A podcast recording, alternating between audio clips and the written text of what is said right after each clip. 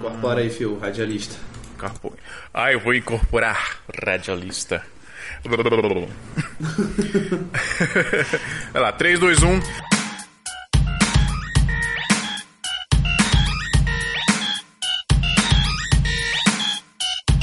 Salve, salve, seguidores da nossa querida Santinha, bem-vindos a mais um episódio do Santa Mãe do Iso Alto. Eu sou o Fio Rocha e hoje, galera, a gente vai falar sobre finanças e lucro. É um papo muito abrangente, é, às vezes um pouco polêmico, o pessoal às vezes tem até medo de falar quanto cobre e tal, mas a gente vai tentar falar das nossas experiências aqui. E hoje eu tô aqui comigo para gravar isso para vocês com o Adriano Fortien. É eu! Pedro Machado. Baba Baby Baby Baba. e o Thiago Sodré. Tamo aí. Bom, galera, como de costume, eu vou dar os recadinhos aqui para você. Primeiro de tudo é sobre os e-mails. Nos mandem e-mails, pessoal, santamanhodosalto.gmail.com. Novamente, é muito importante que vocês mandem e-mails pra gente. A gente já tá recebendo bastante e-mail. Obviamente que a gente não vai conseguir ler todos aqui, mas a gente tá respondendo todos. Inclusive, tem uma galera que tá mandando dúvida e a gente tá respondendo todos os e-mails aí, tá, pessoal? Então manda pra gente que é legal a gente ter essa conversa. Outro recado é que a gente tá com um site também, santamanhodoisoalto.com. Então entra lá que tem todos os episódios. Lá no site você consegue baixar os episódios, consegue ouvir direto no site e também tem uma aba lá para ensinar como que escuta os episódios nos agregadores, no Apple Podcasts e uma novidade agora é que a gente tá no Spotify. Né? A gente conseguiu colocar os episódios lá no Spotify. Pessoal, deixa eu falar de um negócio muito legal aqui para vocês, rapidinho. Tem um parceiro nosso que chama Brasil Box, que é uma loja online de equipamentos importados. Então, a Brasil Box vende um monte de equipamento lá que a gente geralmente precisa. Vende câmera, vende lente, vende monitor, vende cartão de memória, vende um bocado de coisa que a galera aqui do audiovisual precisa. E o melhor de tudo, cara, o Marcos lá da Brasil Box, ele consegue fazer um preço muito, muito, muito bom. Se gente for comparar com os outros valores de mercado aqui do Brasil, de Mercado Livre, etc. E pessoal, a gente tá com uma parceria com a Brasil Box, que é assim, a gente tá com um link patrocinado,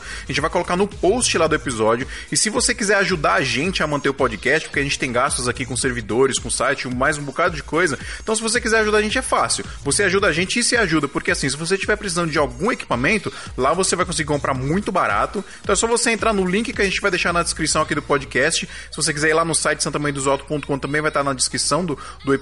É só você clicar no link e você comprando através desse link, a gente ganha uns dolls lá. A gente ganha um agradinho lá do Marcos da Brasil Box e a gente fica muito feliz aqui porque a gente vai conseguir manter sempre esse conteúdo legal que a gente faz para vocês. Ah, e o mais legal também, antes que eu me esqueça, se não tiver um equipamento que você queira e não tiver lá no site lá, é só você trocar ideia com o Marcos da Brasil Box, o contato tá lá, ele é muito legal, muito gente boa, e aí você tem a possibilidade de encomendar também esse equipamento, beleza, galera? Money, money, money, money. Bom, pessoal, a gente vai ler alguns e-mails agora aqui. Se você não quiser ler os e-mails, é só você pular para 13 minutos 30 segundos e muitos jobs para nós.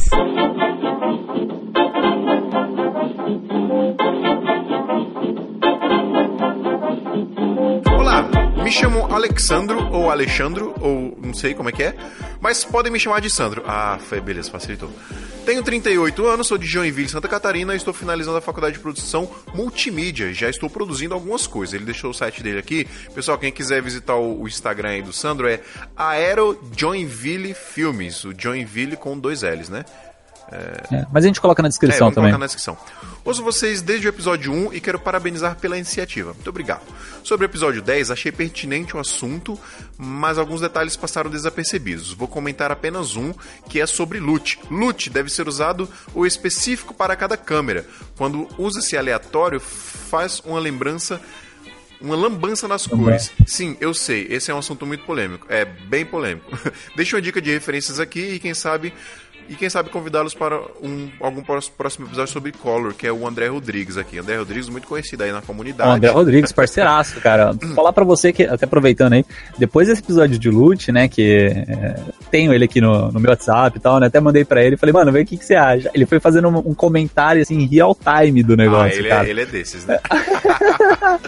Não, o André Rodrigues é o, é, o, é o treteiro que eu mais amo aí, velho. Que o cara, tipo, ele foi falando assim, tipo, basicamente o que a gente falou é, tá correto, né? Algumas, algumas expressões eu acho que eu coloquei mal, né? Então, por exemplo, que, ele, que eu falei sobre chroma subsample, né? Que é uma, uma coisa bem específica tal. Que eu falei que a câmera ela captava é, as cores é, de uma forma, né? Em vez de, de captar RGB, na verdade ela capta RGB, ela converte lá dentro tal. Então, assim, são coisas específicas que eu acabei, que a gente acabou dando uma vacilada, vamos dizer assim, principalmente por não ser colorista, né? Mas no grande aspecto, assim, o episódio tá bem correto no que a gente falou, né? Pelo menos seguindo as ideias de André Rodrigues, o colorista treteiro do nosso Brasil. é, galera, a gente não sabe de tudo, assim, inclusive a gente tá aprendendo muito com o podcast também, porque, enfim, é, a gente vai discutindo um com o outro aqui, a gente vai aprendendo também. Por isso que é importante, inclusive, Sandro, muito obrigado, cara. É legal vocês mandarem também é, e-mails para agregar nos assuntos, né? É, comentando a mais sobre o assunto e também é, fazendo essas críticas aí pra gente, né? Porque a gente não vai acertar sempre. É, não sei se isso é bom ou ruim, mas enfim, é legal vocês mandarem esse feedback aí pra gente. E mandar um abraço. Ah, tamo no, tamo no caminho certo, né? Tamo É, indo bem. A gente tá tentando, a gente tá se esforçando pelo menos, tá, pessoal? A gente tá fazendo o possível. Bom, é, continuando o e-mail dele aqui. Então ele deixou aqui o contato do André, André Rodrigues, o Facebook dele. Esse cara é fera em color. No mais, forte abraço, continue com o excelente trabalho. Quem sabe a gente chama o André Rodrigues para participar de algum episódio aqui com a gente, né? Acho que vai ser, Vamos, acho que vamos vai ser legal. É, próximo e-mail então. Deixa eu ler esse do Leandro aqui rapidinho, o, o Adriano. Leia, É, cara, leia. Me chamo Leandro, ele deixou aqui um arroba, deve ser do Instagram dele, arroba Linofusion. L-I-N-O-F-U-S-O-N. Sou videomaker de casamento e publicidade também aqui na cidade de Sertãozinho, São Paulo.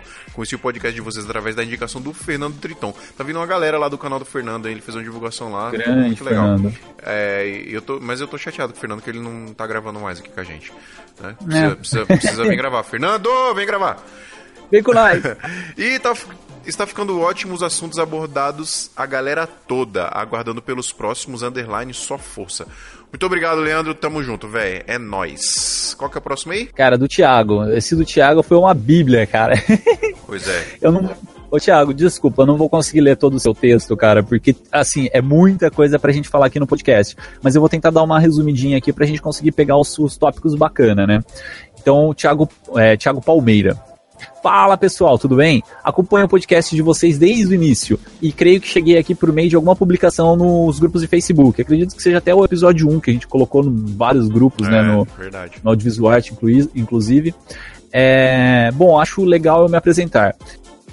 E Até pra vocês traçarem o perfil dos públicos e montar aqueles kits mídias pra ficar rico milionário.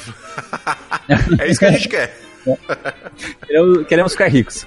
É, meu, tio- meu nome é Thiago Palmeira, tenho 33 anos, moro e trabalho em Cachoeira Paulista, Vale do Paraíba, São Paulo.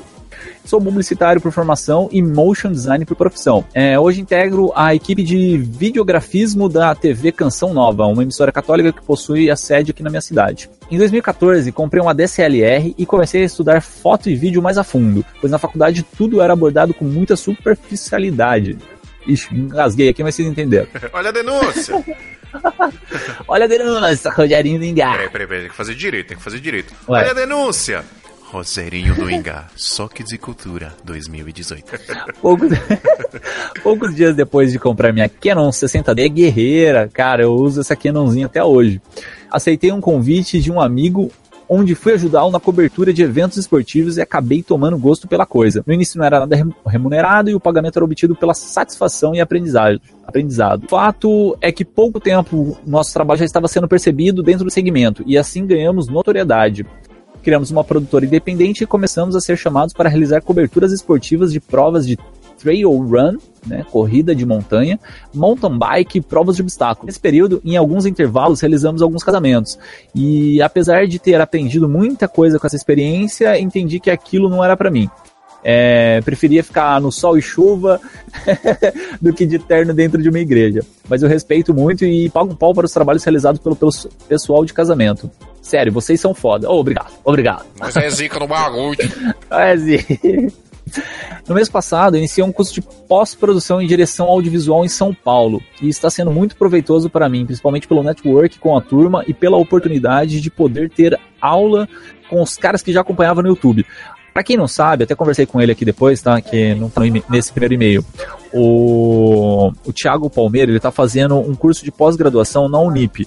A gente também não está sendo pago por isso, mas é que eu tenho alguns amigos que fazem esse curso e falam muito bem dele. O Alexandre Ache, ele é do Super Cinema e ele, ele tem várias aulas aí no, no YouTube, tem um, um grupo no, no Facebook, é um grupo, né? No Facebook ele tem? Não, uma página. E tem uma página no Facebook também bem engajada, bem legal, assim. É, ele tem ele basicamente assim que encabeça, encabeça esse projeto de pós-graduação de audiovisual na Unip. É, então, para quem tiver interesse assim, eu achei bem legal o curso. Ele passa sobre diversas áreas, desde figurino, a cor, a, a direção de fotografia tal. É bem interessante mesmo. Aí, continuando aqui o e-mail, é, ou seja, estou tendo a oportunidade de aprender com os profissionais dos quais admiro muito. Confesso que é um tanto cansativo o deslocamento até a capital, é, porque o, o, resumindo aqui um pouquinho a conversa, o Thiago ele mora três horas em São Paulo, então todo dia ele sai às quatro da manhã para quer dizer, todo sábado, né, de 15 15 dias, ele sai às quatro da manhã para conseguir chegar na, na Unip a tempo. E a partir daí vou ouvindo Santa Mãe do Iso Alto, já que meus sábados são dedicados à busca por conhecimento. Busquem conhecimento, cara, isso é uma palavra muito importante. Busquem conhecimento. É, por que não, é, não fazer o percurso também de forma de aprendizagem, né? Então ele usa o Santa Mãe do Iso Alto nesse caminho dele. Conhecimento buscar você deve. Pior ah, imitação de Yoda do universo. Fico feliz em ver o profissionalismo bem humorado com o que tratam os temas e me sinto bem representado por vocês. Obrigado, cara. Muito obrigado. Muito obrigado, muito obrigado. pois são sempre muito atenciosos com os nossos profissionais sempre engajados em oferecer uma dica, auxílio ou toque para as dúvidas e questiona questionamentos apresentados. Diante de tanta motivação, vocês até me inspiram em ir além na contribuição e fomentação de conteúdos para o audiovisual. Confesso que não entendo é, muito né, sobre, sobre todo o processo, mas isso me motivou a criar um canal, né, um blog, e ele vai me forçar a entender melhor esse universo dentro do nosso mercado e que e irá obrigar ele também a estudar, né, obrigar o, o Thiago a estudar. Cara, tá certo, cara. Eu acho que, é, eu acho que é essa a pegada mesmo, assim. A gente tem que montar conteúdo, assim. Eu acho que pesquisando no YouTube a gente acha muita coisa, mas eu ainda acho pouco, principalmente conteúdo em português. É aquela então, história, então, né, cara? É, a gente aprende mais ensinando do que aprendendo. Aí ele termina aqui o e-mail, né? Se tudo der certo, eu volto a comunicá-lo, a comunicar a vocês. E o que vocês acham? Cara, eu acho que é super genial essa ideia. Parte para isso mesmo, monta um canal, cara, porque uma coisa ou outra eu vou aprender com você, o Fio também vai acabar aprendendo, ou, e a comunidade inteira acaba se ajudando, né? E por hora encerro esse longo e-mail, deixando aqui um grande abraço a todos e mais uma vez parabenizando-os pelo conteúdo e comprometimento com a nossa área. Muito obrigado, Thiago, e desculpa cortar muito o seu e-mail, cara, mas é que tava muito grande. Ele deixou as redes sociais dele aqui, ó. É, é. O Instagram é arroba Thiago Palmeira underline. Tem o Vimeo dele, vimeo.com.br Thiago Palmeira. E o Facebook é fb.com.br Thiago José Palmeira. Valeu, Thiago. É nóis, mano. Tamo junto. Valeu, man. Bora pra pauta então, Adriano? Bora nessa. Partiu. Falar sobre dinheiro. Dinheiro. Money. Show me the money! You're listening to Holy Mother of High ISO.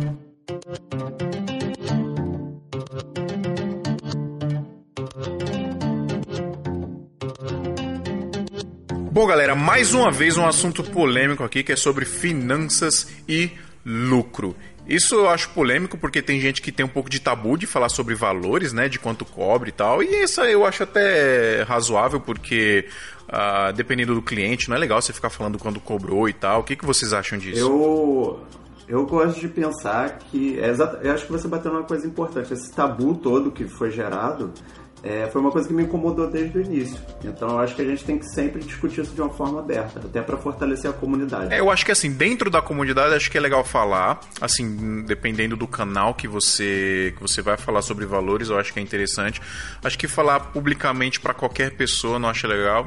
Não sei, cara, é um pouco complicado. Acho que a gente tem que ter, ter um pouco de tato nisso, né? Não, não sei nem não sei nem qual seria o momento adequado, talvez falar diretamente para uma pessoa, pô, ah, vai um cara pedir para você uma dica de de, or, de orçamento, por exemplo, ah, quanto que eu devo cobrar nesse, nessa parada aqui? E você fala, não, eu fiz um trabalho parecido para tal cliente, eu cobrei tanto. Eu acho que é legal. Agora, por exemplo, você deixar isso publicamente para um monte de gente ver quanto que você ah, cobrou sim, é. em tal serviço. Não é um cardápio, né? É, não é. Por, até porque isso não é nem pela gente, sacou? Isso não é nem, por exemplo, eu não me incomodar em falar, mas o cliente talvez se incomode em ter, em ter aquilo divulgado, sabe? Eu imagina você como imagina você como cliente ver o preço que você pagou por um serviço estampado ali para todo mundo. Eu acho que isso é até meio antiético, talvez. Mas né? aí eu acho que varia também, só para fechar, só uma opinião sobre isso, é, acho que aí tem duas vertentes. É a gente falar do preço e a gente ter uma tabela de preço. Porque a tabela ela pode ser exposta.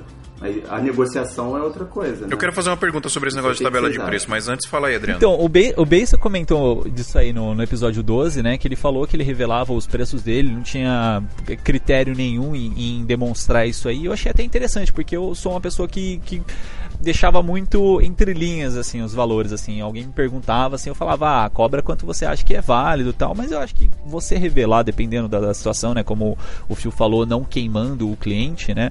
É, é uma boa, né? Até para as pessoas que precisam se basear no preço que elas vão fazer, para elas terem uma noção.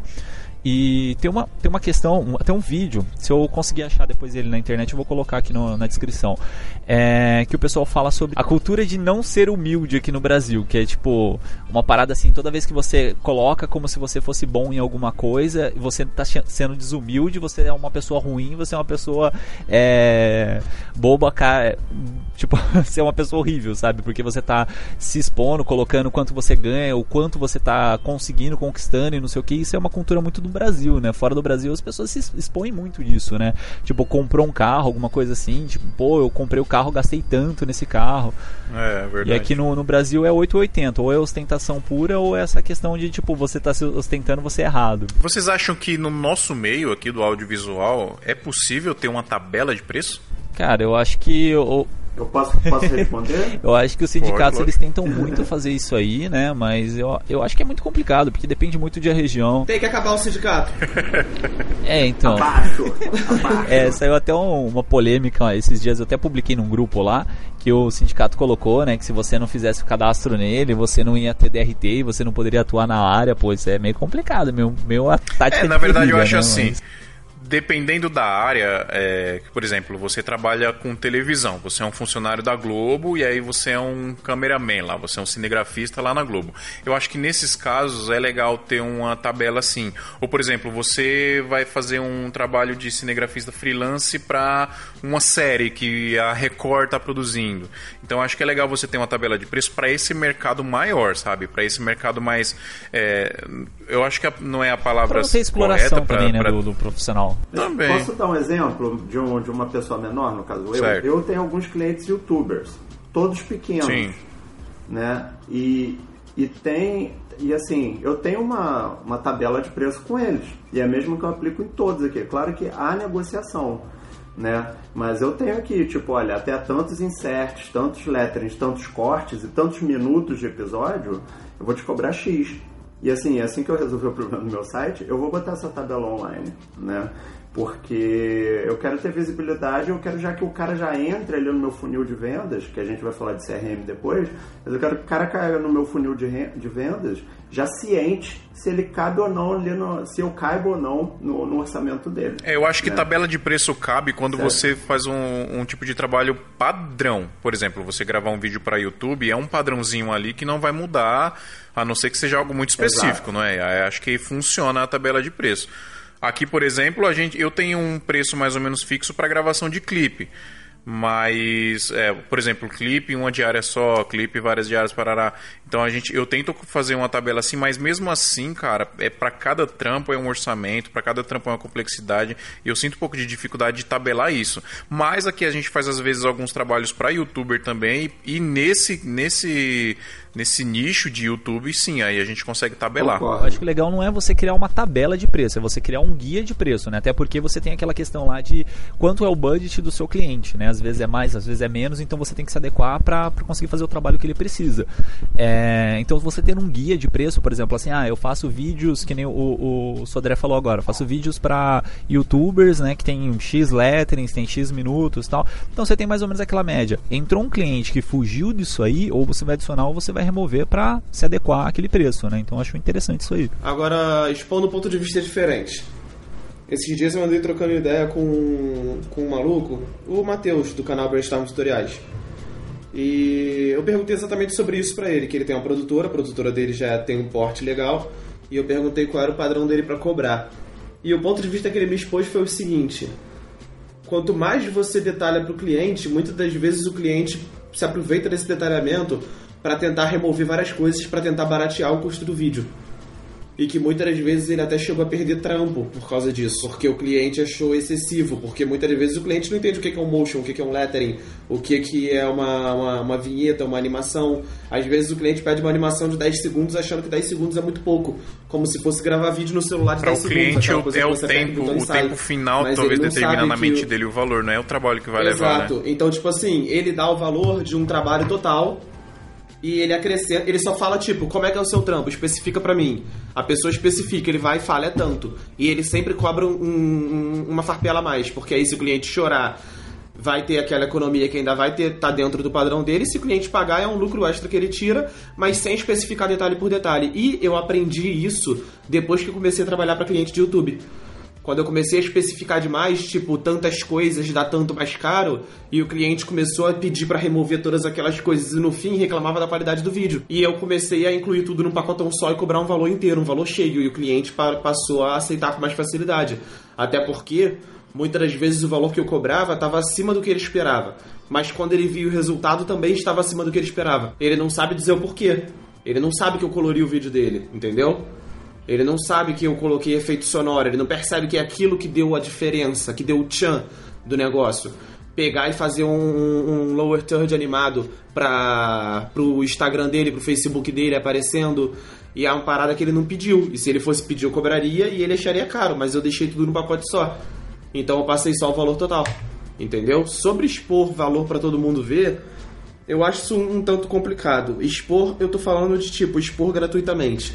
Você chegar num grupo de Facebook cheio de outros profissionais e tal, meu preço é tanto. Porque você, como uma- um profissional, as pessoas podem saber quem são seus clientes e não sei. Eu acho que de alguma é forma um isso pode ser um usado pouco contra você. também, né? Isso, cara. Mas é, e é, é meio que um tabu. É meio que um Exato. tabu e é meio que um motivo de julgamento. Porque muitas das vezes a gente.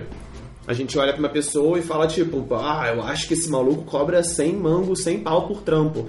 E o maluco te fala que cobra 15 mil e isso vira uma decepção. Você Não, fala, mas eu acho tipo, que não ah, é errado. O Beiso ele fala disso aí, né? Que a galera às vezes acha que ele cobra absurdamente caro. Ele fala os preços que ele cobra, assim, que é uns preços é, muito acima do que eu cobro, mas assim, é uns preços ok pro tipo de função que ele faz.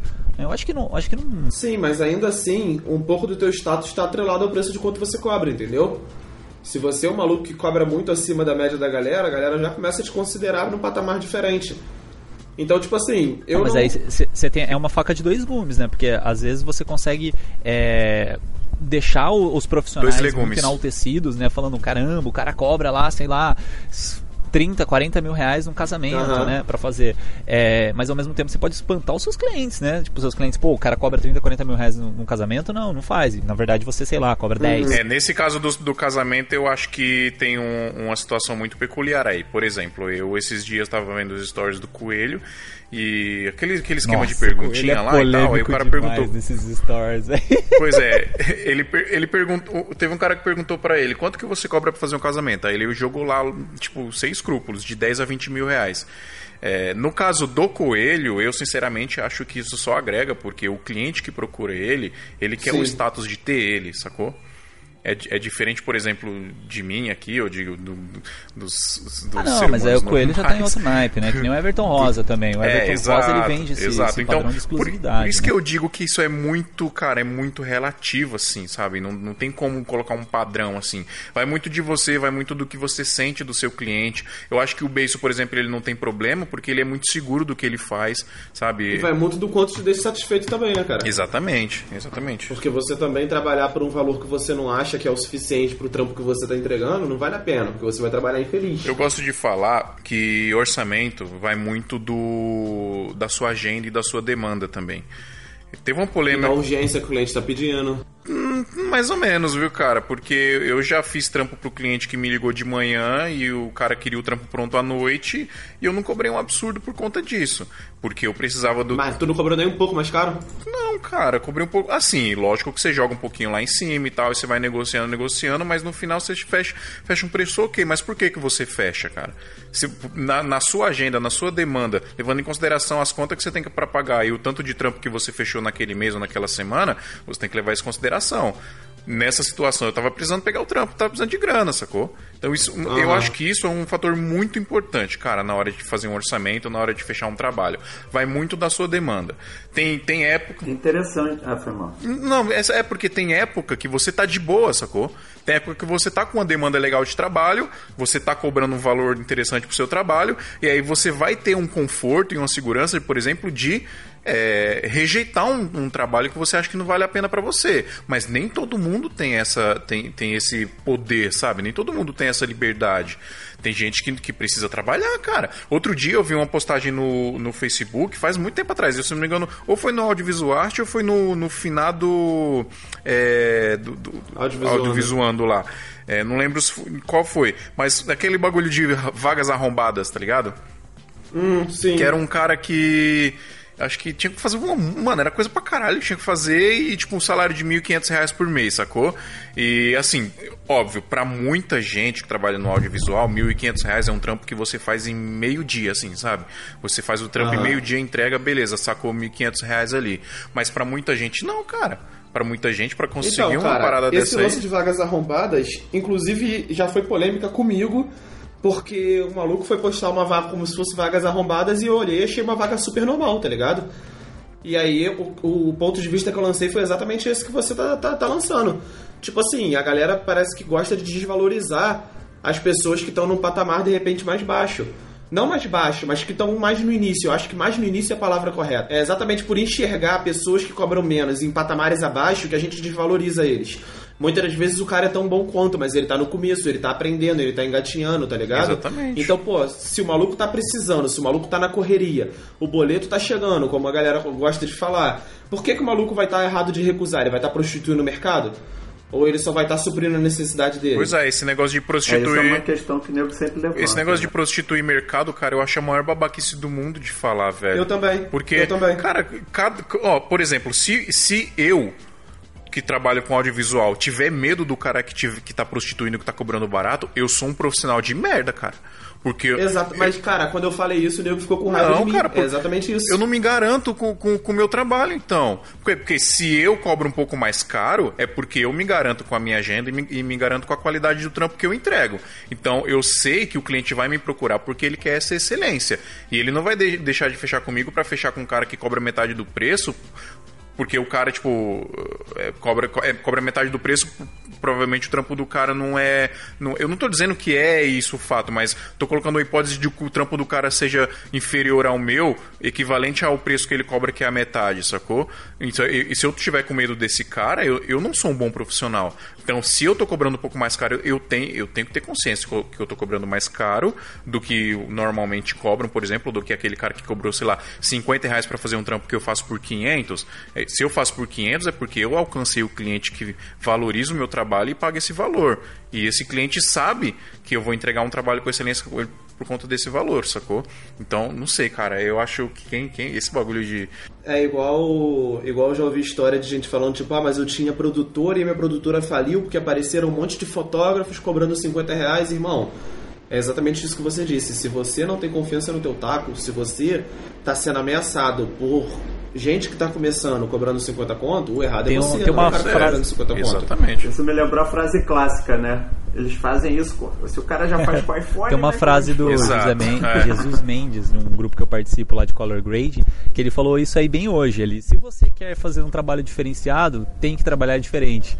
né? Então é exatamente isso. Esse negócio sobre é, o pessoal tá prostituindo o mercado, você vê o pessoal muito da antiga é, comentando, né? Então, se até tiver um ouvinte assim que, que tá ouvindo a gente nesse sentido e se sentir é, contemplado com isso que eu vou falar, né? Tenta começar a pensar no- no- nos conceitos disso, né? Porque se você já está há bastante tempo no mercado e está perdendo esse mercado para as pessoas que estão começando agora só porque elas estão cobrando mais barato, então o seu produto ele está sendo, ele tem um valor nele ou as pessoas só estão buscando por causa do seu preço, né? Então é, é uma questão a se refletir, né? Sei lá, e sempre se atualizar no mercado, né? Pois pra é, pra trás. Se, se a- nesse nosso meio, nesse nosso meio, se as pessoas, se os clientes vão atrás de você única e exclusivamente pelo valor, pelo preço, você está trabalhando errado. Não, val- valor que eu falo, assim, é o que você dá valor Não, pro sim, seu é, trabalho, sim, né? eu, eu me expressei errado. É, é, vamos preço, separar então va- valor de valor que você dá ao seu trabalho artístico e preço de dinheiro mesmo. Então, se, se, a- se os clientes estão indo até você e estão fechando o trabalho com você única e exclusivamente por causa do preço que você faz, que é bom.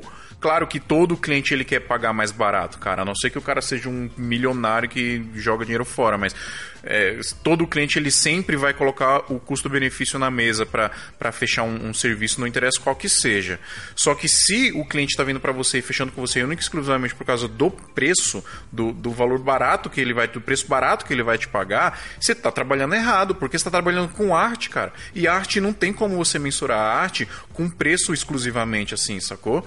A, a sua arte ela, ela vai ser boa. Claro que eles têm que colocar na balança a arte com o seu profissionalismo e tal, com, com a sua competência, mas no final é arte. Então, se você não faz uma arte legal, uma arte diferenciada que chama a atenção das pessoas e que as pessoas vão ver valor naquilo ali, né? Valor sentimental, en- enfim, valor artístico naquilo. Então, cara, uma hora esse cara vai quebrar, porque vai chegar um cara mais jovem que faz um negócio mais legal, provavelmente vai cobrar até mais barato que ele para no futuro poder cobrar mais, mais caro. E aí o cara vai quebrar mesmo. E a culpa não é do, do cara novo que chegou com ideias novas. A culpa é do cara antigo que não se renovou e não melhorou a arte dele. E eu sinto que é por isso que a galera gosta de se garantir muito em sindicato, de criar tabela de preço, de obrigar a ser aquele valor.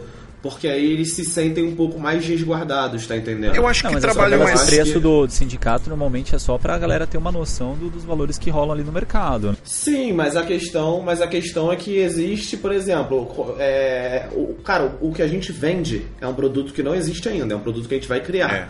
E o cliente vai estar pagando por isso. Quando a gente pensa só em produto, independente de se ele existe ou não, abstrato ou físico, concreto ou imaterial, só em produto. Quando a pessoa vende um produto, ela tem que seguir um padrão de preço, pelo menos em bens materiais aqui no Brasil e em os outros lugares. Ninguém vende uma TV aqui no Brasil pelo, por um terço do preço do que o restante da galera tá vendendo. Tanto por questão de que ele não vai levar lucro, quanto por questão de que existe todo um sindicato por trás, toda uma regra, tá entendendo? Isso funciona em tudo quanto é canto, em tudo quanto é negócio. Mas quando você fala de profissional autônomo, e como o Phil falou sobre questão artística, você tem que saber mensurar o seu trabalho usando vários fatores que a gente vai abordar aqui ao longo do episódio. E Deixa eu fazer um comentário fatores- sobre o produto que você falou aí, só pra fazer um adendo. Sabe quando os supermercados colocam assim, cobrimos todas as ofertas? Ou cobrimos o pro- oferta de um produto X e tal? Aham. É, sabe pra que serve isso aí? Pra avisar os outros supermercados que. pros outros supermercados não fazerem um, um valor mais baixo que aquilo pra todo mundo ganhar junto, saca? Aham. É uma parada bem louca de cartel que os caras fazem. É, bem cartel, tá ligado?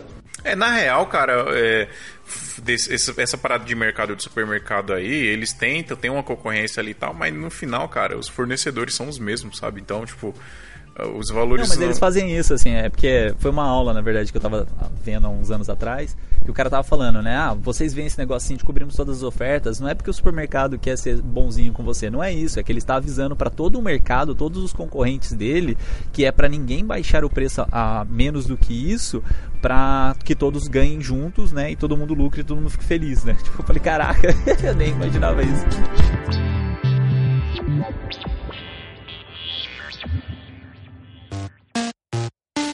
Vamos, vamos falar um pouco de planejamento financeiro, porque isso é um problema muito sério, que, a- que tem muito cara aí com, com, com problema com isso, e a gente tem que tomar muito cuidado. Por exemplo, quando, é, quando a gente vai. Inclusive, a gente teve uma discussão dessa no nosso grupo aqui do WhatsApp esses dias, que foi de você é, cobrar um valor para o cliente e meio que exigir que ele pague antes o, o trabalho, antes de você terminar. Aí rolou uma Sim, discussão sim. de. Não foi? E aí, Foi. ah, aí, a gente até começou a falar, né? Não, mas não é assim, pô. O padrão é, por exemplo, você cobrar 50% antes, 50% depois. Ou dependendo do cliente, o cara só te paga depois que você entregar o trampo. O, cara- o cliente nunca vai te pagar antes, né? Isso não existe. E vai ter cliente, por exemplo, cliente grande, que é o que acontece aqui com alguns clientes meus, que os caras vão faturar, por exemplo, a nota pra te pagar pra 30 dias, 60 É, tem dias. às- cliente às- meu que me paga de 30 a 50 dias. às vezes até no- 90 dias, né? Que é o que acontece aqui. Eu já, já- e tem cliente meu aqui, por exemplo, cliente gigante, cara. Cliente grandão, nível Posso nacional, contar assim. uma parada estranha que aconteceu comigo? Um cara já pagou o casamento dele e é só em janeiro. Eu falei, cara, eu não quero. Paga, paga sei lá, 50% agora e na entrega. Ele, não, não, eu já quero liberar os custos. Esse foi super atípico, assim, o cara já pagou. É, no caso de casamento, acho que é diferente. Casamento, por exemplo, a gente trabalha no contrato aqui com pagamento, com a quitação do valor total até a data do, do, do evento, assim. O, Ah, cliente, o cliente vai. Normalmente o pessoal faz até a data do evento mesmo. É, casamento- O, casamento- o casal separa, o casal dá uma briga, o casal desiste do negócio e você fica com ganho 50% e o material parado na sua máquina. Exato. Ah, bem E eu coloco no contrato também multa de cancelamento aqui. Por exemplo, se o, se o casal tá pagando lá, que já aconteceu, inclusive, do casal é, fechar a data com um ano de antecedência, deu seis meses, eles estavam pagando bonitinho lá, todo mês. Deu seis meses, eles separaram, não iam mais casar. Beleza, o que foi pago até ali é multa de cancelamento do contrato. Eu não tenho que devolver nada pro, pro, pro, pro casal, sacou? E no caso de casamento, eu acho que é assim, é uma, um padrãozinho que funciona. Essa questão da multa vai de cada um, acho que cada um tem um jeito de fazer, mas acho que um é um padrão de mercado mesmo o cliente pagar até a, a data é, do evento. A não ser que o cara trabalhe com cartão e tal, é outro esquema, mas o valor total eu acho que tem que estar pago até a data do casamento. Diferente de empresa, que em empresa os caras vão faturar nota. E faturar nota é 30, 60, 90, já teve cliente aqui que faturou nota para 120 dias, sacou? Assim, é Pega cliente. seis meses, cara. Mas tem que segurar lá os seis meses pra receber. Depois Pois é, acontece. entregue, Quanto maior a empresa, maior o prazo. Mas é verdade, cara. Maior budget, não trabalha. Mas quanto maior a empresa, maior o prazo. Mas provavelmente o seu- o- a grana que você cobrou ali vai ser boa também. Porque a empresa grande, quando Nada, o trabalho é cara. grande, você cobra bem. Na Ambev os caras exigem pra caramba e te pedem. e, assim, eles, eles fazem você colocar um preço lá embaixo, porque senão você não fecha, entendeu? Os caras eles são muito bons nesse sentido, assim. É porque é muita gente ali em cima querendo fazer, né? Ah, ele- eles jogam sempre nesse sentido, né? Porque eles são uma empresa gigante, eles podem fazer com quem eles quiserem. Se você quiser fazer com eles, você vai ter que aceitar o preço que eles vão pagar. Né? Então, mas é, é, é outra condição, né? Você Tem tá que acabar colocando- Ambev. É. Não, zoeira. Mas assim, por, por que, a gente tá falando sobre isso e entrando no planejamento financeiro? Porque digamos que você fecha um trabalho aí relativamente grande, que você tenha que colocar uma equipe ali de, sei lá, cinco cinegrafistas, freelance e tal, equipe de áudio, não sei o que, nananá, assistente. Digamos que você tem que montar uma equipe aí de 5 a 10 pessoas. Só que é um trabalho que o cliente só vai te pagar daqui a 60 dias. Se você não tem planejamento financeiro, se você não tem grana guardada para bancar todos esses custos, como é que você faz? Como é que você você faz o pede job? prazo pros na caras. Minha empresa, na minha empresa, o nome disso é cheque especial. Cara, com sinceridade, um trampo desse porte eu pediria pelo menos 35% de Não, adiantamento. não, não, Ó, o eu vou, eu vou não citar dá. dois, vou citar dois casos que aconteceu comigo, tá? Esse caso da Ambev, que eu trabalho não, não fui eu que fechei, eu fechei como terceirizado para uma empresa. Então essa empresa, na hora que ela foi me contratar, ela falou, ó, é, o prazo da Ambev é seis meses, a gente vai tentar te pagar em três meses. Cara, é é assim, se você colocando na situação que eu trabalho normalmente, é um prazo absurdo. Tenta. É, exato, mas, Tenta mas aí é caiu naquela questão que o Fio falou, você precisando, cara, você pega trabalho assim, sabe? Então, então beleza, peguei o trabalho, recebi depois de acho que três ou quatro meses. É, eu peguei um trabalho agora essas, essas semanas passadas, sei lá, três semanas atrás, peguei um trabalho da Petrobras também, que foi no esquema assim. Então, é, o, o contratante né, me pediu lá, acho que é 45 dias para me pagar, porque é o prazo da, da, da Petrobras, você entrega o vídeo para eles, eles, eles dão o ok do vídeo, aí você pode gerar nota, depois de gerar nota são 30 dias para receber. Então ele também me pediu esses prazos de 45 dias. Então você precisando, cara, você, você dá seus pulos, você dá seu jeito, mas se a empresa que contratou você, no caso a empresa que me contratou, tiver um planejamento melhor, ela conseguiria acertar antes mesmo o valor, né? É, na verdade eu acho que não é nem questão de planejamento, é questão de, de regra mesmo da- de algumas empresas. Tem empresa, por exemplo, aqui que eu não, não, é- eu não faço mais trabalho para eles, infelizmente, que a agência que eu tinha parceria perdeu a conta, que foi o Wendy's, a hamburgueria que tem aqui, tem aqui em São Paulo. É, Pô, essa hamburgueria é irada. Pois é, muito legal lá, cara. E a gente fazia bastante trabalhos pra eles. E tudo que a gente fechava pra eles, o pagamento era pra quatro meses, cara. E assim, por que que era assim? Porque os cara, o dinheiro vem de fora, o dinheiro não, não é aqui do Brasil, sacou? Então eles mandam a ordem de pagamento para os Estados Unidos, aí tem todo o processo de liberar lá, não sei o que. Lá normalmente se o, se o cara libera pagamento com 30 dias, aí tem que esperar os 30 dias de lá pra depois vir pra cá. Né? Entendeu? Você entendeu a burocracia que é? Então eu acho que quem quer trabalhar com empresa é, de, de médio, até pequeno porte, mas pequeno, médio, grande porte, empresa mesmo, que tem de- departamento de marketing, que tem verba para o tipo de serviço que você vai fazer, tem que se acostumar com isso e tem que se acostumar em fazer esse planejamento financeiro, porque você vai precisar de grana antes. A regra é a seguinte, se alguém te dá um e-mail assim, ó, fala com esse cara arroba financeiro, é porque você vai ter que passar por isso. Exatamente, exatamente. E aí, Se é uma empresa que tem financeira, é isso. E é sempre bom, cara, ter dinheiro guardado. Na verdade, isso é uma dica pra vida, né, mano? Não é só pra. Sempre bom não, eu acho que é mais do que necessário, né, cara? é, é, é, é, na verdade, deveria ser Tem que ter obrigatório, o que né? chamou de capital de giro, né? Exatamente. Exato. Você- Por exemplo, eu, eu passei o ano de 2017 quase sem fazer trampo nenhum, né? Eu tava fazendo tipo um, dois freelas por mês porque eu tava me dedicando à faculdade e ao estágio na, na- na emissora de TV. Quando chegou no final do ano, eu meio que já tava esperando, os malucos vieram me dar a notícia de que iria de novo renovar meu contrato na emissora, tá ligado? Que era onde tava vindo toda a minha renda. Eu tive dinheiro ali pra me sustentar por uns cinco meses até eu retornar contato com a galera e voltar a trabalhar, pegar a frila de novo, me ingressar no mercado novamente, tá ligado? Então, tipo assim, foi apertado, eu tive que segurar muita grana, mas eu não passei perrengue de ficar sem um puto no bolso, tá ligado?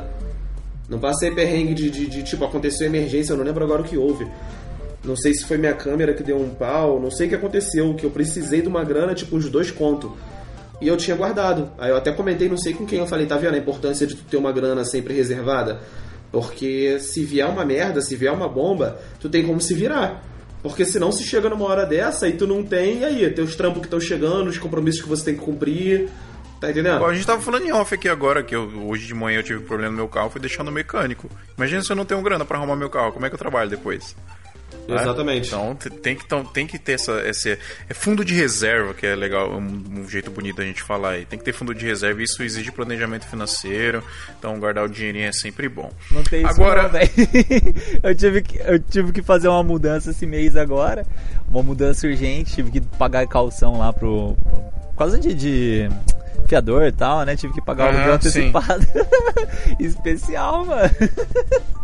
Mas Pois vocês é, estão mano. certo, cara. Tem que guardar dinheiro mesmo. Acontece. Eu vejo. Quando eu comecei nessa vida de, de freela, né? De pessoa que trabalha independente, home office e tal.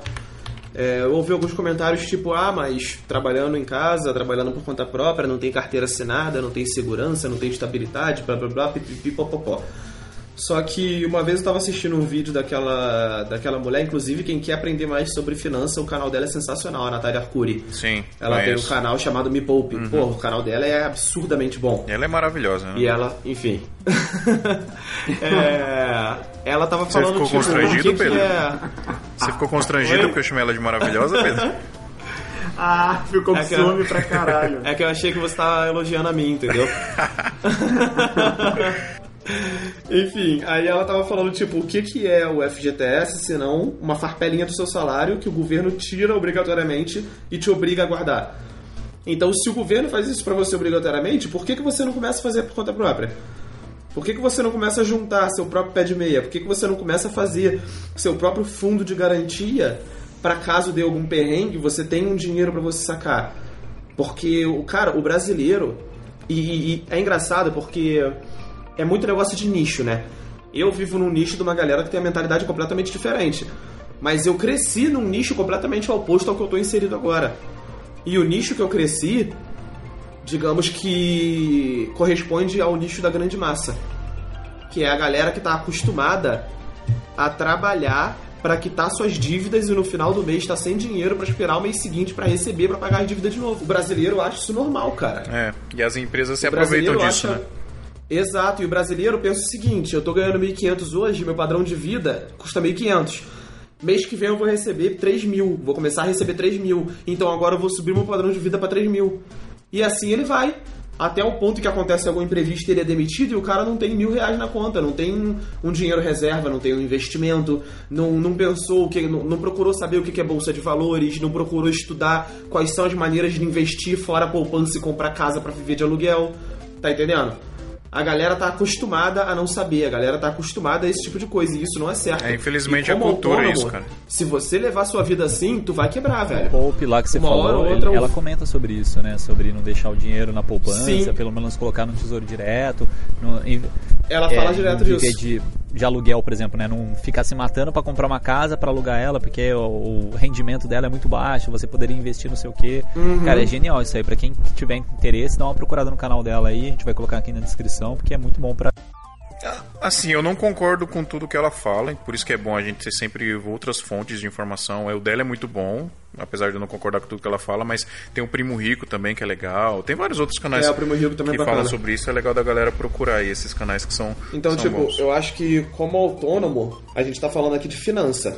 Mas a gente tem que ter em mente que, tipo assim, você sendo um profissional autônomo, você é o seu contador, você é a sua equipe de marketing, você é a sua publicidade, você é a sua relações, você é seu investidor. Então, velho, como é que você vai ser isso tudo se você não estudar um pouquinho de cada coisa? Pelo menos se orientar. Pelo menos ter uma base, né? Ter uma base, exatamente. Então, cara, é Até porque leitura... se você cresce, você precisa estar bem em todos os departamentos, né?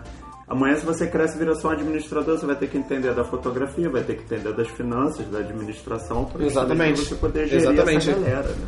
Então, tipo, é, é legal você estudar sobre, sobre configuração de câmera, compressão, codec, pá, pá, ser o nerd do audiovisual é bacana. Mas seja nerd também de economia, seja nerd também de marketing, seja nerd também de, de, de, de, de relações públicas, seja nerd de tudo que for necessário para você se estruturar como uma empresa completa e caminhar cada passinho por vez, tá ligado? É claro que você não vai virar o, o mestre de tudo da noite pro dia. Mas você tem que pelo menos ter uma base. Ô, ô, Pedro, então aproveitando, cara, e você tá falando sobre contadores, né? Você usa contador? Não, você faz sozinho mesmo o seu, o seu balanço financeiro mesmo e... Por enquanto eu tô fazendo sozinho, até porque eu uso o MEI. Eu não tenho um CNPJ ainda de empresa limitada, que exige o contador, né? Então, enquanto eu ainda tenho o MEI, enquanto meus ganhos ainda estão se encaixando dentro do- dos ganhos que o MEI possibilita, eu tô utilizando um software que é o Controle, com dois L's. Ele é um software bem básico e bem útil, tá ligado? Cada bala que eu compro na rua eu insiro nele e. Cara, é mais do que necessário. É, na real, eu acho que Tipo é até assim, legal a gente dar uma aprofundada nessa parada do MEI, porque tem muita gente que tem dúvida. Por exemplo, você é um filmmaker que está começando agora, aí aparece um cliente e fala para você e pergunta para você: "Você emite nota?" E aí, puf, já já entra em choque, né? Meu Deus, e agora? Como é que eu vou fazer o trampo? Porque eu não consigo emitir nota e tal, não sei o quê. Isso aconteceu comigo, a primeira vez que o cliente perguntou isso. Isso aconteceu, acho que provavelmente com quase todo mundo que começou a, a, a profissionalizar o seu trabalho, assim, e chegou uma empresa que precisou de nota. Porque, assim, vai chegar um momento que isso vai ser inevitável. Agora, o que, que é o tal do MEI que o Pedro estava falando aí? O MEI é um- uma, uma categoria de microempresa que se chama micro empreendedor individual. individual. exatamente, microempreendedor individual. O que, que é isso? O, você vai dizer para o governo que você é um autônomo, trabalha sozinho, trabalha por conta. Na verdade, o MEI te permite ter até um funcionário, né? Mas basicamente seria como se você fosse um pedreiro e você tem uma secretária ali, um assistente para fechar os seus trabalhos e tal, e et- etc. É, como é que funciona o MEI? É muito simples de abrir, principalmente aqui em São Paulo. Você faz o requerimento direto no site do microempreendedor, é, do, do portal do empreendedor e é, pesquisar no Google, por- portal do empreendedor, é, você vai achar, é fácil. E aí você faz o requerimento, tudo bonitinho. É, tem uma burocraciazinha lá, porque é de lei, né? Brasil, burocracia, né? Normal, tá- tem tudo. É, mas, não, enfim, não é um negócio de sete cabeças de você fazer. E aí você, a única coisa que você vai pagar no MEI para você emitir nota é uma mensalidade que, se eu não me engano, hoje está em 54 reais, Depende não é? da categoria, de 45 a 54. É, mas de 45 a 50, não passa de 55 reais essa taxa que você vai ter que pagar mensalmente, diferente, por exemplo, do, do, do Simples, que é uma outra categoria de CNPJ que você tem que pagar é, uma alíquota em cima do valor que você cobrou da nota. Então, dependendo do valor da nota, você vai cobrar um- pagar uma porcentagem para o governo daquela nota. Pode ser de 5, 10, 15, 25%, dependendo da categoria que você está no seu CNPJ. Então, o MEI é legal para todo mundo. Aqui em São Paulo, por exemplo, a gente consegue gerar nota por um aplicativo de celular. Então, o cliente vai precisar fazer um. Tem freelance aqui, cara, que pede, que pede nota. Free- freelance, desculpa não, empresa que, que me contrata como freelance para alguns trabalhos e, e pede nota. Então, até para freelance hoje algumas empresas estão pedindo. Produtoras grandes, por exemplo, elas precisam de nota para pagar você como freelance. Então, a galera aí que está começando, não, se assuste quando o cliente pedir nota fiscal para você. Ou se você já pensa em começar a vender seu trabalho para empresas é, mai- maiores, assim, que você acha com êxito de nota, já dá entrada no MEI, cara. É 50, 50 conto ali por mês, que dependendo do seu fluxo de trabalho, você vai pagar É, tranquilamente. Detalhe, detalhe do e o é limite. você só pode gerar nota até 81 mil reais por ano, isso em 2018. Isso, em 2018 aume- era, era 60 e poucos, aumentou para 81 Exato. por ano, Aí, assim. se você- Mas aí, e Se uma você dúvida. esses Uma dúvida 81 mil reais por ano, quer dizer, vamos supor que você gere, sei lá, notas de 5 mil reais todo ano. Se você ultrapassar esses 81, 5 mil reais, ultrapassa, né? Aí, gente, não, não ultrapassa. 80, É, 81. Não, 81 mil por ano é Então, se você 6.750 por gera mês. acima de 6.700 e, e pouquinhos reais por mês de nota, é, você vai ultrapassar a categoria do MEI, do microempreendedor individual, e você vai virar microempresa. Aí você já cai naquelas alíquotas que o. Que o exato, já cai no Simples. simples e já cai- começa a cair nas alíquotas que o Phil falou, né? Então você deixa de pagar. É, mas aí tem que tomar muito, tem que tomar muito cuidado, porque na verdade não é que você só pode gerar 6 mil e poucos de nota por mês. Você pode gerar 81 mil por ano. Se nesse, por exemplo, se um mês você gerou 20 mil e nos outros quatro meses você não gerou nada, então você ainda está dentro. Se você gerar uma nota em um mês de 81 mil reais e nos outros meses do ano você não gerar nenhuma outra nota, você ainda está dentro do MEI. Porque tem muita, tem muita gente que confunde, tem muita gente que acha que você só pode gerar 6 e pouquinho por mês. Não, você pode gerar quanto você quiser, desde que não chegue no limite de 81 mil reais. Então é anual esse limite, não é Porque essa é mensal. uma divisão por 12, né? É só se fosse imaginar um salário fixo, as pessoas dividem por 12 e dá Exato. Então, o problema que aconteceu comigo com o MEI foi que eu utilizo a minha conta pessoal, minha conta como pessoa física, nas notas emitidas. Então, eu coloco lá na nota, na descrição, ah, fazer o depósito para tal conta, né? Eu não gero o boleto para a empresa me pagar. Eu faço por depósito bancário mesmo. E algumas empresas elas têm problema para fazer esses depósitos para pessoa física, né? Porque ela precisa que o, o CNPJ seja quando você cria um, um MEI, você vira um CNPJ, né? Você vira uma pessoa jurídica.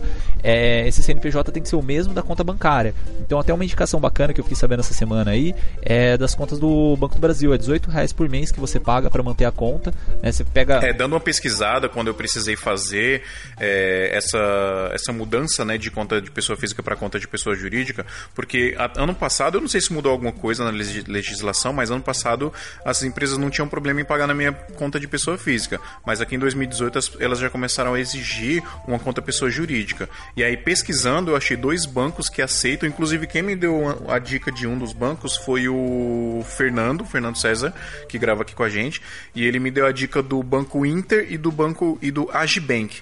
Então essas duas contas são de bancos digitais. O que vai mudar basicamente de uma para outra é que o Banco Inter ele te dá um cartão de débito e crédito, dependendo da sua renda, ele vai te dar um, um da sua análise de crédito, vai te dar um cartão de crédito. E o, o Agibank ainda não tem cartão, eles ainda não disponibilizam cartão. Você consegue fazer transferência TED normal da conta deles para qualquer outro banco, mas você não tem um cartão para usar o dinheiro diretamente ali em alguma compra.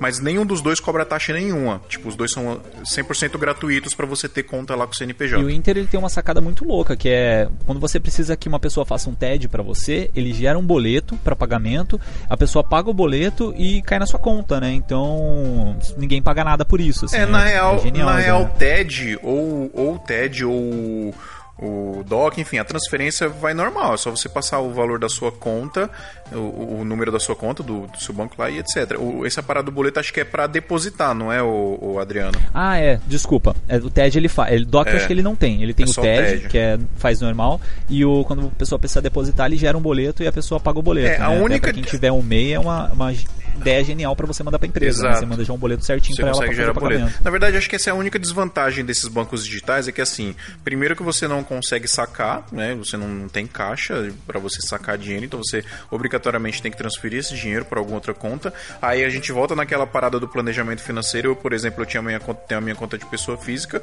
e tenho a minha conta jurídica. A minha conta jurídica eu nem mexo no dinheiro, deixo lá guardadinho, porque quando não é emergência, eu, eu uso o dinheiro que tá lá. Então acho que é até bom para você planejar aí o, o financeiro aí que você está recebendo. E, mas basicamente é isso, a única desvantagem é essa, mas acho que são os, os únicos bancos que não te cobram taxa absolutamente nenhuma para você ter uma conta lá com o CNPJ. Todos os outros bancos mais, mais tradicionais aí vão te cobrar alguma Ó, taxa. Pelo menos um pouquinho, né? Eu vou colocar aqui na descrição é, um vídeo, alguns vídeos explicando sobre esses bancos digitais, tá? Que na verdade eles não são bancos, eles são carteiras digitais. Tem até uma questão que o Banco Central ele limita que esses bancos aí façam aplicações e coisas do tipo, porque todo o dinheiro que você coloca nesse banco ele tem que ter disponível para você retirar se você quiser retirar 100% amanhã. Diferente de bancos comuns como Itaú, é Bradesco, e tal. Se você quiser, todo mundo, todos os clientes quiserem retirar o dinheiro amanhã, o banco não tem, tá? Então tem essa restrição, mas vou colocar alguns links para quem se interessar mais por bancos digitais, que é uma, uma parada nova que assim tem tudo para dar certo. Sim, tá ajudando a gente, principalmente a gente aqui que é micro, mini empreendedor, né? Isso ajuda a gente Exato. bastante. É, quando você ouve fintech, normalmente é direcionado para isso, ou, ou aplicações de, de- ou outros programas de aplicação, né? Mas esse- eles entram como fintechs. Agora falando um pouco da liberdade artística versus o lucro. O que, que é isso quando eu quero dizer essa parada de liberdade artística e tal? Uma vez eu vi uma postagem num grupo do Facebook de um cara que ele tava puto da vida com o cliente porque o cliente contratou ele para fazer uma coisa e aí ele entregou um negócio super artístico, super elaborado lá, não sei o que, o cliente não gostou, aí deu uma treta lá, meio que cancelou o trabalho e tal. E aí uma coisa que acho que a gente tem que tomar cuidado e eu quero perguntar para vocês se vocês já passaram por isso. É, o cliente às vezes ele quer um trabalho específico e ele não quer que você coloque ali 100% da sua arte, 100% da sua visão naquilo que ele está fazendo, principalmente empresa. Casamento é um pouco diferente, porque casamento geralmente, pelo menos deveria ser, né? Geralmente, quando o cliente vem, a- vem a- atra- até você querendo fechar um casamento, é porque ele gostou do seu trabalho de vídeo ou do seu trabalho de foto, ele se identificou com aquele trabalho artístico e é exatamente aquele trabalho que ele quer. Diferente, por exemplo, de uma empresa que às vezes quer um, um, um vídeo institucional e aí o cara ele vai passar um roteirinho para você ali mais ou menos, e fala, ó, eu quero isso, isso e aquilo outro. E aí não te dá a liberdade, por exemplo, de você colocar uma transição muito louca, ou você colocar uns, uns, uns time ramp muito louco, uma cor muito louca, então você tem que fazer um negócio mais padrãozinho porque é o que o cliente pediu. O que, que vocês acham Eu disso? tenho dois exemplos mais recentes que aconteceram comigo. E eu acho que isso bate, quando a gente fala de empresa, eu acho que a gente bate num- numa questão que é o briefing. Como que tu, porque né, toda empresa ela vai ter que ter uma missão ali da, da, da comunicação que ela vai ter que fazer. E aí, qual foi o briefing que ela te passou? O que eu tenho, o que eu tenho passado é, são empresas, quer dizer, nem tão menores, né? Tem empresas grandes que eu trabalho que às vezes também não conseguem briefar. É, só que geralmente eu tento apelar um pouco pro que eu entendo como conceitual, porque pelo que eu pesquisei, eu acho que eu também nunca vou fazer um vídeo, por exemplo, a- nesse momento eu acabei de fechar aqui um job para a área de moda. E só que o cliente só falou assim, eu quero essas fotos e quero que você faça isso com as fotos. Só que eu não sei qual vai ser a trilha, eu não sei qual vai ser é, a velocidade, eu só sei que tem que ir pro Insta- Instagram, feed e stories, né? Então o que que eu tenho feito? Eu tenho pego um pouco do que é a minha influência e pego um pouco do que eu entendo ali como que é a comunicação do cliente. E isso, quando, isso eu tô falando uma coisa com briefing ruim, tá? Então eu boto um pouco do que eu considero que vai ser minha arte e o que eu considero que vai passar naquele mercado, né? Então, por exemplo, já que é um vídeo para moda, eu sei que eu posso dar uma destrambelhada, como tu brincou, né, na questão das cores, de transição e tudo. Sim. É, já um outro cliente, que é um, um youtuber, é, é- é até um pouco difícil com ele porque ele, é, ele, ele fala espanhol, então eu não tenho muita. É difícil você pegar um briefing com um cara que fala outra língua eu não domino espanhol, mas eu uso o Google Tradutor. Só que esse cara ele falou: ah, eu quero um vídeo assim. E quando eu entreguei a versão 1, ele falou: eu não gostei de nada disso, porque eu queria muito mais simples. O que, que eu tinha feito? Uma super intro no After Effects, né? E eu coloquei várias imagens e tudo, porque acho que ele tinha me dado eram poucas. Aí no final ele queria uma coisa super simples, só que ele não tinha conseguido comunicar. Então acho que eu acho que são dois cenários. Se a gente tem a comunicação, porque tem empresa que fala, ó, eu quero do início ao fim, eu quero isso aqui, minuto tal, minuto tal. Eu tenho cliente de YouTube que faz assim, né? Que o cara puxa cada é, descrição de cada minutinho que, que ele quer. Agora, quando vem solto e aberto, cara, eu tenho tentado muito ir no caminho do meio. Tipo, uma coisa que eu goste, né? Minhas influências e um pouco do que eu estudei ali que seja da marca daquele cara. Se eu já não conheço o estilo do cliente, se ele já não é um cliente recorrente. Eu acho que nesses casos é legal você é, mostrar referências para o cliente. Oh, você acha que isso aqui tá legal? Você acha que isso aqui tá legal e tal? Para ele entender mais ou menos como é que vai ficar o trampo final. O que, que você que o falar aí, Thiago Pedro? falou, falou uma coisa importante, que é estudar o cliente. Agora, por exemplo, quando você fala de uma marca de roupa, quando você fala de uma empresa, quando você fala de algo que já existe, já tem conteúdo produzido, você consegue estudar. Quando você lidar com pessoas, tipo, ou situações, tipo uma, uma coisa que está surgindo, que é nova, é essencial você pedir referência. Só que também existe o fato de, da pessoa não saber nenhuma referência. A pessoa simplesmente chega pra você e tenta pedir aquilo que ela quer, só que na maioria das vezes a pessoa não sabe se expressar, ela é leiga, ela não vai saber falar, tipo, quero uma transição aqui. Ela vai falar, tipo, quero aquele negocinho que faz tchum, tá ligado? E você tem que entender o que é o negocinho que faz tchum. Mas eu acho que é bacana sempre pedir referência, porque eu faço aquilo que o. Acho que era o Fio que tava falando. Que o cliente puxa em cada segundo e fala o que, que ele quer em cada segundo. A cliente do YouTube que eu trabalho, no início eu tentava fazer o vídeo dela inteiro. Aí depois de eu ter feito o vídeo dela todo, ela assistia e pedia todas as modificações. E acabava que às vezes era modificação no vídeo inteiro. Então o que eu comecei a fazer com ela? É... Eu pego o vídeo dela, decupo, monto do jeito que vai ser montado para contar a história e ela me diz o que que ela quer que eu insira em cada segundo do vídeo. Então ela passa um briefing completo, gigantesco, falando tipo, aos 13 segundos coloca isso, aos 17 segundos coloca aquilo, dois minutos e tanto insere aquele meme que fala tal coisa. Ou às vezes ela me dá liberdade, tipo, aos 3 minutos e cacetada você coloca algum meme que fale algo relacionado a isso, algo que seja engraçado. Aí antes de inserir eu vou e mostro pra ela, isso aqui tá bom? Mas nisso ela já fez 90% do que é pra ser feito, entendeu? E não tem erro, porque eu tô fazendo Talvez chegue um momento que ela você quer. pegue tanto a manha de como a cliente gosta que vai ficar natural. Você já vai fazer uma parada e ela já, provavelmente já vai aprovar com pouquíssimas alterações, às vezes quase Em nenhuma. né? relação a empresas, quando você fala de liberdade criativa versus o briefing do cliente, né? Eu acho que você tem que ver muito o que, que você está fazendo. Por exemplo, se você fizer um corporativo, não tem que ter liberdade criativa no corporativo, por exemplo, no escritório de direito. Você não vai meter transição ali, você simplesmente vai fazer o que o cliente está pedindo, que é os diálogos, os takes, aquele voice-over, uma musiquinha, uma vinheta animada ou uma, um letter e acabou. Agora, quando você está trabalhando, por exemplo, como o Phil falou, no mercado de casamento, ou no mercado de moda, ou em algum outro mercado que você já mostrou pro mundo que o seu vídeo tem uma coisa meio artística e a pessoa procura você por causa disso, aí ela meio que nas entrelinhas está te dando essa liberdade. Porque já aconteceu comigo de eu pegar cliente de casamento que fala que o vídeo tem que ser daquele jeito ponto final. E já peguei cliente também que simplesmente chegou e falou, tipo, não, faz o que você quiser porque eu confio no teu trampo e eu vou gostar. É, E deixa eu contar uma- Gostou, uma- tá ligado? Deixa eu contar uma história que aconteceu esses dias aqui com um vídeo de casamento. Uma cliente viu nosso, nosso trampo aqui de foto e vídeo e tal. Marcamos uma reunião, não sei o que. Ela veio aqui, a gente começou a trocar ideia. E aí ela começou a mostrar algumas referências de foto. Lá que eu gosto de foto assim, assim, assado, não sei o que, barará, barará. Eu vi que as fotos da Priscila, elas têm uma cor meio assim e tal, mas eu prefiro essa cor aqui. Na hora eu interrompi ela e falei, mas vem cá, você você está contratando a gente para mostrar pra gente como você quer o trabalho ou você está contratando a gente porque você gostou do nosso trabalho e é assim que você quer?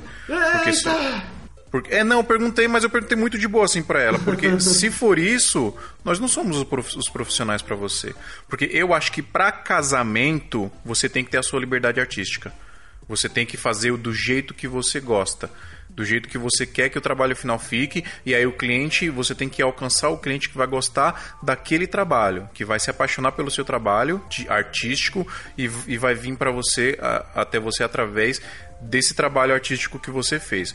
E aí eu, eu, eu falei pra ela muito numa boa, assim, falei, ó, tanto de foto quanto vídeo, se você tá procurando outro jeito, se é de outra forma que você quer, então nós não somos os profissionais para você. Então, é muito assim, de boa, falando sem problema nenhum. É, eu prefiro não fechar com você o, o casamento do que a gente ter problemas posteriores porque não ficou do jeito que você queria. Porque o nosso trabalho é esse, tá aqui no site, ó. O nosso vídeo é assim, as nossas fotos são assim. Então, se você não gostou e você quer que seja de outra forma, provavelmente você tem que ir atrás do profissional que fez as fotos desse jeito aí que você quer. Então eu acho que no caso de casamento a gente tem essa liberdade, sim. Eu Mas acho peraí, que só pra me entender, ela, ela tava mostrando pra você trabalho de outros profissionais e falando que queria daquela forma lá. Não é que ela tava Exatamente. analisando trabalhos anteriores seus Não. e pedindo. Porque ah, quando ela analisa um trabalho anterior seu, eu acho até válido, cara. Sim, ela falou, pô, eu gostei ok. dessa cor. É, assim, eu tinha é. entendido que ela tava avaliando o trabalho seu anterior, Não, entendeu? não, ela tá mostrando Exato. o trabalho de outros profissionais. É, referência de foto, por exemplo, uma pose ou outra que as, as, as noivas veem no Pinterest, né, no Tumblr. Isso aí é até ok, beleza, vamos tentar emular essa foto aí, mas ela tava dando, ela tava pedindo alteração de cor de foto, alteração de tratamento, sabe? Então, e aí acho que isso já já foge um pouco. É, Agora, por exemplo, no comercial é um pouco diferente. Aí sim o cliente ele você tem que ter na sua cabeça que você está vendendo um produto ali para um cliente que ele exige excelência naquele trabalho do jeito que ele quer. Ele não quer, ele pode até querer, pode até rolar que ele queira o seu trabalho artístico naquilo, mas no caso de empresa geralmente é difícil. Por exemplo, em Hollywood tem um termo que a, que a galera usa que é diretor de produtora e diretor é, autoral. O diretor autoral ele já ganhou um nome no mercado. Então a produtora ela contrata aquele cara pelo nome dele ele- e ela quer o filme com a cara daquele diretor. No mercado, aqui no nosso mercado audiovisual acontece do mesmo jeito. Às vezes, por exemplo, uma gravadora contratou um certo diretor que dirigiu, dirigiu um, um certo clipe e porque ele quer aquele visual daquele diretor naquele clipe. Mas para você conseguir ter esse prestígio, ter esse nome do cara te contratar para você querer, para você conseguir ter a sua liberdade artística naquilo, demora um pouco. Então, nessa, essa, essa postagem que eu vi no Facebook, a discussão era justamente essa, que o cara tava puto porque ele não conseguiu exercer a liberdade artística dele no trabalho. Só que eu tenho que tomar um pouco de cuidado, porque assim, quem que era o cara? Que nome que o cara tinha no mercado para conseguir ter essa liberdade, assim, sacou? Então demora um pouco para chegar lá. E quem chega lá, que tem essa liberdade, tem esse prestígio, pô, cara, esse é o sonho de qualquer criador, de qualquer artista, né? De ter, ter dinheiro para fazer exatamente o que você quer, tendo toda a liberdade, né? Para você colocar a sua arte ali. Ô, Phil, e em questão de contrato, cara, como que você faz? Porque a gente tá falando de finanças, de orçamento e tal. Eu acho que uma coisa que tem que ser combinada antes de qualquer coisa é o valor que você vai cobrar e como que ela deve ser paga. Né? E como que você vai garantir isso aí? Pelo contrato que você vai fazer. Né? Como que você, você particularmente, consegue é, restringir esse tipo de pagamento no seu contrato? Então, eu tive uma experiência ruim. é, recentemente, inclusive, o Pedro fez parte dessa experiência ruim, né, Pedro? que foi justamente o fato de eu não fazer contrato para um determinado trabalho. Foi um trabalho de, uma, de um cliente que eu faço muitos trabalhos menores para eles, assim, e esses trabalhos menores eles são um pouco na informalidade. Assim, o máximo que a gente faz é mandar um e-mail formalizando tudo que foi fechado, o cliente manda um ok naquele e-mail falando que é aquilo mesmo que fechou e beleza. Mas não chegava a ter um contrato, a gente formalizava por e-mail para ter ali registrado. E aí surgiu um trabalho grande, trabalho muito grande assim, que ia envolver mais de 15 profissionais. Inclusive um desses profissionais seria o Pedro Machado, que eu tinha fechado freelance com ele, né, Pedro? Aham. E Cara, tava tudo certo, a gente tava reservado tudo, eu já tava correndo atrás de tudo, o prazo tava apertadíssimo, então eu tava pilhadaço. E aí, do nada, o cliente me liga e cancela. E nesse, cara, é, não tinha contrato, não tinha nada, justamente porque é um, era um cliente que eu trabalhava sempre. Eu não, não- nem imaginava que eles iam cancelar a parada, sacou? Tipo, fechou assim, não choraram preço, mandei um, um orçamento bem chuto justamente para ganhar a parada. E, enfim, e o cliente cancelou. Aí o que, que eu aprendi, aprendi com isso? Que todo trabalho que você vai fazer comercialmente falando. De casamento já é padrão a gente ter contrato, isso até o cara que é tipo zero experiência, ele vai fazer um contratinho de casamento, mas para trabalhos comerciais, a gente começa a pegar muita coisa informal, muita coisa informal e acaba indo na indo ali na inércia e tal. E aí quando a gente pega uma parada grande, a gente não faz o contrato porque, enfim, pra gente não vai dar tudo certo. Então acho que é muito importante, cara. Inclusive, uma, uma das minhas preocupações agora é formular um contrato para esse tipo de trabalho. Pra esses trabalhos maiores a gente ter tudo bonitinho, inclusive com multa de cancelamento. Porque a gente reserva com um monte de profissional, deixa tudo certinho com um monte de profissional, os caras se comprometem com você, porque, enfim, se eu chamei os caras, assim, pelo menos para mim, são todos caras de confiança que eu, que eu chamo sempre para outros trabalhos, então eram os caras de compromisso mesmo. E aí do nada você liga pro cara e fala: Ó, o cliente cancelou comigo. E aí? E se o cara tivesse cancelado outro trampo para pegar sua data e tivesse recusado outras coisas? Isso é Exatamente. muito complicado. E aí uma cláusula de multa por cancelamento, pelo menos ressarciria um pouco da grana que tu perdeu cancelando outro trampo, achando que aquele ia rolar, né? Exatamente. Isso é muito importante, é um erro que eu cometi que eu espero não cometer mais. E o C, Sodré? Eu acho que é aquilo, né? O acordado não sai caro. E isso, sabe, eu trago de, de outras áreas também, porque não tem como a gente começar um. Principalmente se for um cliente que a gente não conhece. Claro que existem alguns clientes que depois a gente pode ter algum tipo de acordo, alguma recorrência. Ainda assim é complicado. Agora, quando a gente fala de um contrato, quando a gente fala de uma, de uma contratação com valor alto, não tem como, né? não tem como a gente fugir disso. Agora, o, como a gente vai trabalhar essas cláusulas, aí eu acho que é uma discussão que é bem eterna, né? Sempre rola lá no grupo modelos de contrato, esse tipo de coisa. E eu, honestamente, ainda não encontrei um que me atendesse 100%. Aí eu não sei o que, que vocês fazem. Vocês têm advogado? Tem alguma coisa? É, o meu contrato de casamento eu, eu pedi para uma advogada fazer. Eu, é, o que, que eu fiz? Eu fiz um contrato com as minhas palavras, né? Do que eu acho que era importante ter no contrato para casamento. E aí eu mandei para ela, ela redigiu aquilo de forma jurídica e acrescentou algumas coisas que ela julgava importante. Quando você muda de serviço, você usa o mesmo contrato e muda na, na mão ali algumas coisas? De casamento, você fala? Não, você tem esse contrato aí que é mais redondinho para casamento. Mas, por exemplo, aí amanhã chega um cara e quer fazer um clipe. Você usa o mesmo contrato? Aí que tá. Para clipe, para trabalhos comerciais eu não tenho um contrato. Eu formalizo, geralmente eu formalizo por e-mail e é isso. Então, mas no e-mail você não coloca detalhado, tipo, o trampo vai rolar dia tal, você vai me pagar em tantos dias, o valor é tanto, o que sim, precisa ser sim. feito é isso, isso e isso, que eu vou levar isso, isso, tu não detalha isso? Isso sim, então, isso no você e-mail pode, detalhe. Você pode acordar com um cliente que a formalização de vocês vai ser feita por e-mail e no e-mail você, é claro, combinando com ele, você fala sobre a taxa de cancelamento e no e-mail você insere, porque hoje em dia um e-mail e até mesmo uma conversa no WhatsApp já serve judicialmente como uma formalização de contrato. Sim, Imagina chegando cheio de print de WhatsApp no advogado, sabe qual é? Não, mas salva. Isso é Mas normal, isso é- cara. Mas isso é válido, tá ligado? Judicialmente. Mas Maneiro. a questão é que não fica tão profissional assim, né? Tipo assim, um, um e-mail pra mim fica super profissional, dependendo de como você redigir. Mas tem empresa, tanto as empresas que exigem que você emita nota, normalmente apresentar um contrato é melhor. Mas. Eu vou ser muito honesto. Tem pouco, tem, tem- assim, eu tenho um monte de cliente pulverizado, clientes pequenos, clientes que têm um valor recorrente pequeno por mês.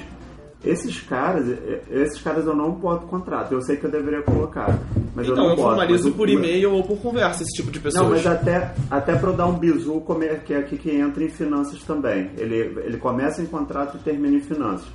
Quando é, eu tinha um sócio, quando eu tinha uma agência de marketing digital, que ele era muito mais é, money driver, né? Ele era muito voltado assim para essa coisa de pensar em dinheiro, dinheiro, dinheiro e estava certo, né?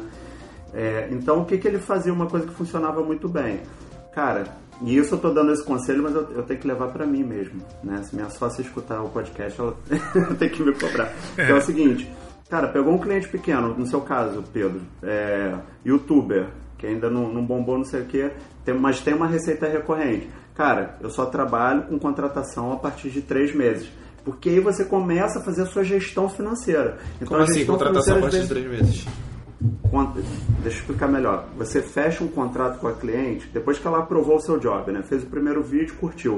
O que, que a gente tem que fazer para a gente ter uma, é, uma saúde financeira legal para as nossas pequenas empresas ou microempresas?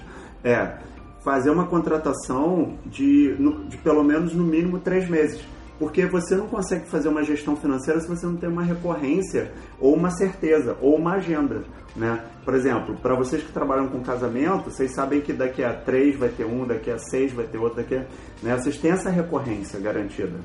Para mim, que trabalho com clientes pequenos e de contas mensais, que são empresas ou youtubers, é, para mim é um pouco mais difícil. Mas eu- uma coisa que eu tenho feito de errado, eu tenho que começar a praticar, onde eu praticava numa empresa um pouco maior, é recorrência no contrato. Fala, filhinho, vamos sentar aqui, você gostou do serviço?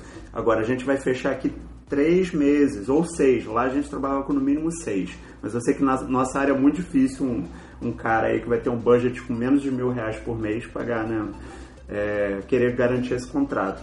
Mas se a gente não tiver essa recorrência, como que a gente vai conseguir fazer uma contabilidade para nossa empresa, sabe? Essa é uma coisa que eu estou sentindo falta de fazer para mim mesmo, né? E eu acho que eu trago isso assim do mercado, eu acho que isso é uma ótima prática em relação ao contrato. É você já amarrar lá com o cara o tempo de permanência mínima que ele vai ter contigo. Porque imagina que você quer se programar para comprar uma câmera ou viajar. E aí você tem 10 youtubers, cada um deles paga mil reais. E aí, sei lá, amanhã sete saem, entendeu? Você perdeu 70% da sua receita porque você não tinha isso é, previsto em contrato. É, e, e, quando a gente trabalha assim como autônomo é importante ter essa recorrência de pagamento, porque enfim, a gente depende dela, né? A gente Nossa, não tem. É isso que me salva, galera. Pois é, a gente não tem pagamento mensal ali de olerite para receber, isso é muito complicado. Acho que depende bastante, porque, por exemplo, eu, eu faço de vários trabalhos o que pintar eu tô fazendo.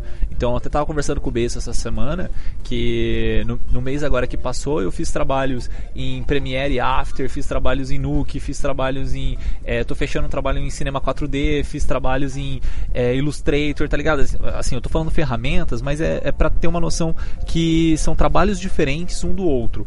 E. Tu vai de designer a diretor, né? Nossa, cara, eu, eu tenho uma empresa aqui com o meu parceiro, com o parceiro Rodrigo, chama Oni, que é a empresa. E a gente cuida de redes sociais. Então, redes sociais e, e ele é o, o web design da, da parada. Então, ele resolve os sites, ele cria identidade visual. Então, a gente faz toda essa parte. Eu cuido também da parte de, é, de vídeo. Né? Então, tanto fotografia, que ele também é fotógrafo, eu também sou. Então, tanto fotografia a gente faz junto e vídeo só eu que cuido. É, então, o que aparecer a gente está fazendo, né? Não, não que seja um, a melhor coisa para se fazer, né? Até o Beijo deu a dica, falou, cara, foca numa coisa só, é o que estiver dando mais lucro, né? Porque quando você está focado numa coisa só, o mercado inteiro te conhece por fazer aquilo, né? Então, a gente ainda não, não tá nesse naipe de conseguir focar e, e ser uma empresa é, exclusiva daquilo, né? A gente é meio que uma agência full service, assim, que faz tudo. E... Isso me lembrou uma coisa. Ah, desculpa, quando você terminar, eu tenho uma pergunta para todo mundo. E, e aí, o que, que, eu faço? Quando é contratos pequenos, mesmo quando é coisinhas pequenas, né, que nem o Phil falou, eu dificilmente eu faço contrato. Até tomei meio que um. Oh, tô, tô, tomando aqui umas duas semanas aqui para receber um, um, trabalhinho aqui que eu fiz de um logotipo para uma, uma empresa. É, por quê? Eu não fiz o trabalho, entreguei o trabalho pro cara e o cara não tem mais agora vontade de querer me pagar o trabalho. Já tá o trabalho na mão dele, não tem contrato, não tem nada. Né? Não tem vontade de pagar, foda. É, é mais ou menos. é mais ou, mais ou menos eu perdi a vontade de não, pagar. Assim, Acordei desanimado hoje, não, não cobrei, cobrei, uma vez ou outra, mas também não é uma coisa que dá pra ficar cobrando, já tá na mão dele. Mas foi, foi um erro meu, assim, que foi uma coisa até que o, que o Matheus e o Pedro estavam conversando no, no podcast passado, no podcast 13, 12, 12, no episódio 12 do Lucas com Word. Vocês falaram isso na leitura de e-mails, cara, eu achei genial. Você falou o seguinte, no momento que você atrasa com o prazo com o seu cliente, você tem que fazer mais para é, para entregar mais para o cliente, para ele ficar aceitável o serviço, porque você já está atrasado com o prazo com ele. Foi mais ou menos isso que aconteceu comigo. É, eu atrasei o prazo com o cliente, né? Tipo, foi questão de dois dias que eu atrasei, que eu tinha que entregar para ele, não consegui. E, e aí eu falei pro cara, falei, ah, então vou fazer o seguinte, em vez de você me acertar já e eu, eu te entregar, eu já vou te entregar agora e você me acerta meio que é, assim que puder, né? Tipo, foi meio que nisso aí. E eu acabei meio que me bananando por isso. É, nem tô falando que o cara não vai me pagar, não é isso, ele já falou que vai pagar, mas já tá passando um pouquinho mais do prazo que eu tava contando. E o que, que eu faço? Quando é clientes pequenos mesmo, eu faço esse pagamento até o dia da entrega. É, entreguei, ou eu entrego com marca d'água mesmo, pagou, beleza, tá tudo ok. Agora, clientes maiores, até vou disponibilizar aqui o contrato que eu fiz do, de um vídeo do ano passado para uma empresa, Catarina Hill. Foi um fashion film que eu achei putz, maravilhoso, é um dos melhor, melhores trabalhos que eu fiz. É, e eu fiz um, um contrato assim super bem elaborado para para eles, né, explicando certinho cada cláusula, tal. Vou, vou, disponibilizar também outro trabalho que eu tenho, um outro contrato, para quem quiser se basear, que foi de um videoclipe que eu fiz para uma banda, é a banda The Guard. E o link também do, dos vídeos vou colocar abaixo. E esse contrato assim eu coloquei bem bonitinho as cláusulas, eu fiz uma proposta para eles, que é o, o Pedro até tava falando assim, mas como que o cliente vai saber como que é o vídeo, né? Vai ter que passar referências para eles. Então eu coloquei na proposta inicial do, do vídeo os moods. O que, que é moods? É basicamente as referências da onde você vai tirar, sei lá, a cor, a fotografia, o enquadramento, é, a dinâmica do, do vídeo. Então você vai colocando, é, no meu caso eu coloquei print screen, né? No, na área mood do, da minha proposta e o cliente conseguiu visualizar aquilo lá de uma forma bem limpa, né? Ficou bem fácil para ele entender como seria o, o, vídeo final é, pronto. Isso sem eu entregar para ele um storyboard, um shorting board ou qualquer coisa do tipo assim mais desenhado. O Adriano comentou uma parada que eu achei interessante. Tipo assim, é, a partir de um diálogo que ele teve com o Beiso, o Beiso é, ele já chegou num ponto ali de, de dele conseguir mais ou menos o equilíbrio. Né? E alguns de nós do grupo ainda está seguindo. Então a gente ainda não está, vamos dizer, de certa forma, baseado só em um produto. A gente acaba sendo multiplataforma, inclusive. Né? Então aí eu queria trazer para vocês um conceito e também perguntar, né, se vocês já ouviram falar de break-even dentro de finanças. Hum, ouvi falar. Não, nunca ouvi falar não. Eu acho que, Adriano, para a gente se basear aqui, uma coisa que eu acho ba- bacana, depois eu até dou uma Wikipedia para vocês botarem lá na, na descrição. O que, que é o break-even? Né? Na verdade, é o ponto de equilíbrio financeiro. É quando você paga suas contas com os trabalhos que você está fazendo e você vai ter essa recorrência. A partir do momento que você chega no break-even, é quando você já se paga. Você paga o prolabore, ou o seu prolabore, ou o seu eu do sócio, mais as- os custos da empresa. Né? Seja o, o pagamento da- do material, seja o pagamento do, do, seguro aluguel. do material. É, ou se você tiver um, um escritório, esse escritório está também dentro desse. Então, assim, quando você faz um business plan, né, quando você faz lá o planejamento para sua empresa, ou você como freela mesmo, se você entrar no site do Sebrae, você vai encontrar tudo isso. Bota lá, é empreendedor Sebrae, você vai encontrar todo esse material.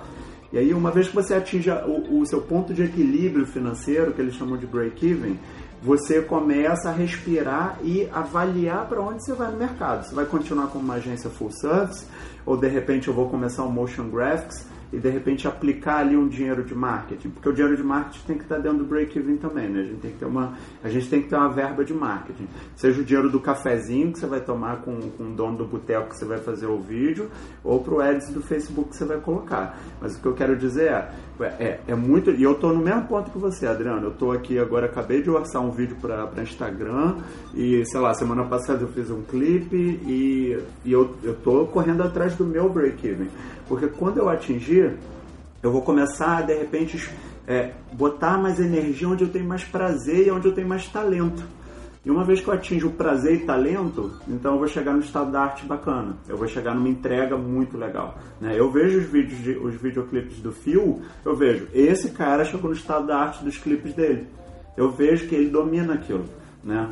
E muito bacana. Então eu quero também atingir o estado da arte na área que eu me sinto mais confortável, mais feliz.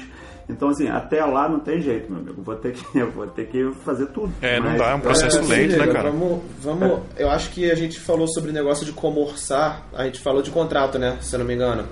É, a gente A já gente tá falou falando, já um A gente pouquinho. tá falando de contrato, mas eu acho que contrato está diretamente ligado ao tópico como orçar. Porque o seu orçamento é o que você vai definir no contrato. Então, tipo assim, você vai fazer um contrato, você tem que pensar em tudo aquilo que é necessário para você se proteger, mas você também não pode montar um contrato só se protegendo e não dando proteção para o seu cliente. O seu cliente tem que olhar o contrato, tem que ver vantagem nele. Claro. Então você tem que colocar as cláusulas de direitos e deveres. Suas obrigações, no caso do contrato que eu uso, tem as minhas obrigações como contratado e as obrigações do contratante como contratante. E aí nas obrigações do contratante eu coloco que ele tem que pagar em dia, eu coloco que ele tem que fornecer tudo e qualquer meio que for necessário para que eu execute o trabalho. Ou seja, ele tem que me pagar, ele tem que fornecer o endereço, ele tem que fornecer a entrada se for evento, ele tem que me passar o briefing detalhado, porque no final das contas, se eu não conseguir terminar alguma coisa, não fizer algo, e esse algo que eu não fiz for culpa do cliente, porque ele não me forneceu informação ou meios viáveis para executar esse algo, entra nessa cláusula lá. E aí já aconteceu de eu citar isso pro cliente. Ah, mas você chegou. a- Beleza, eu cheguei atrasado, mas olha só, você falou que ia mandar um carro pra me buscar a tal hora, mas o carro na verdade chegou 40 minutos depois. Então, entra nessa cláusula aqui, você não forneceu os meios pra eu executar aquilo que estava acordado entre a gente, entendeu? Isso, isso, isso é muito importante. É difícil pra cacete, mas é muito importante É também. É importantíssimo, tipo, cara. porque Então você é um tem que mostrar. quatro mãos, né? Você tem que mostrar pro cliente que você tá protegendo ele, mas que você também tá se protegendo. Então, tipo assim, eu tive a facilidade de que a minha namorada estuda direito, trabalha em escritório, então ela me auxiliou bastante na hora de redigir o contrato, tanto com juridiquês quanto com as cláusulas necessárias. Sendo que outras coisas eu fui acrescentando conforme eu fui apanhando. Igual o exemplo que o Fio usou. Eu não colocava o Fio falando, né? Ele não fez contrato nem colocou cláusula de cancelamento. O cliente cancelou e ele já tinha mobilizado uma pá de cabeça. Então agora ele aprendeu, ele vai colocar uma cláusula de cancelamento lá, ou de repente vai fazer contrato de uma coisa que ele não faria. Se então, fodendo e que- aprendendo. Exatamente. Contrato também é muito isso. Aconteceu uma certa situação, Igual, vou usar um exemplo agora meu. Quando eu trabalhava só com fotografia, é, eu, eu acordei com a cliente de entregar o fotolivro dela tantos dias após as fotos terminarem de ser editadas.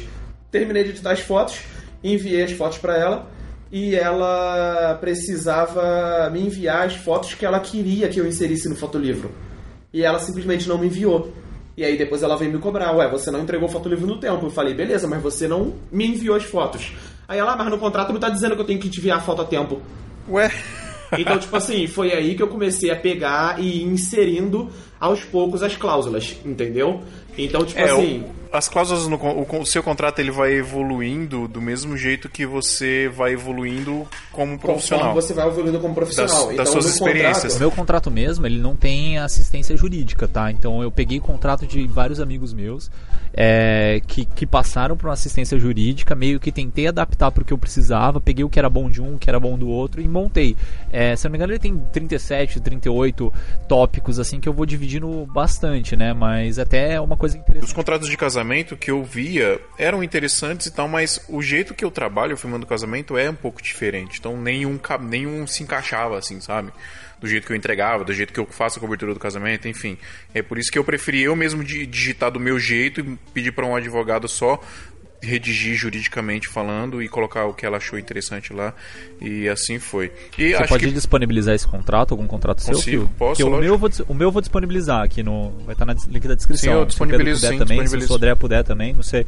Que aí serve de, de material para apoio para quem estiver ouvindo nosso Sim, podcast. exatamente. né? Mas eu acho que gente- falando diretamente de como orçar, eu acho que na verdade a gente pode falar um pouco mais so- disso da seguinte forma: o cliente chega pra você e fala: "Eu quero gravar um clipe". como eu orçar, quero, no caso? é, eu quero gravar Sim. um clipe é, e aí vou falar direto por mim, tá?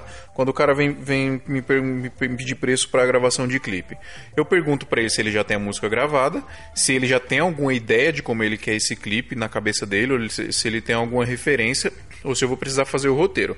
E aí eu cobro para gravar o clipe um valor referente à produção, à minha direção, filmagem e, e elaboração de roteiro.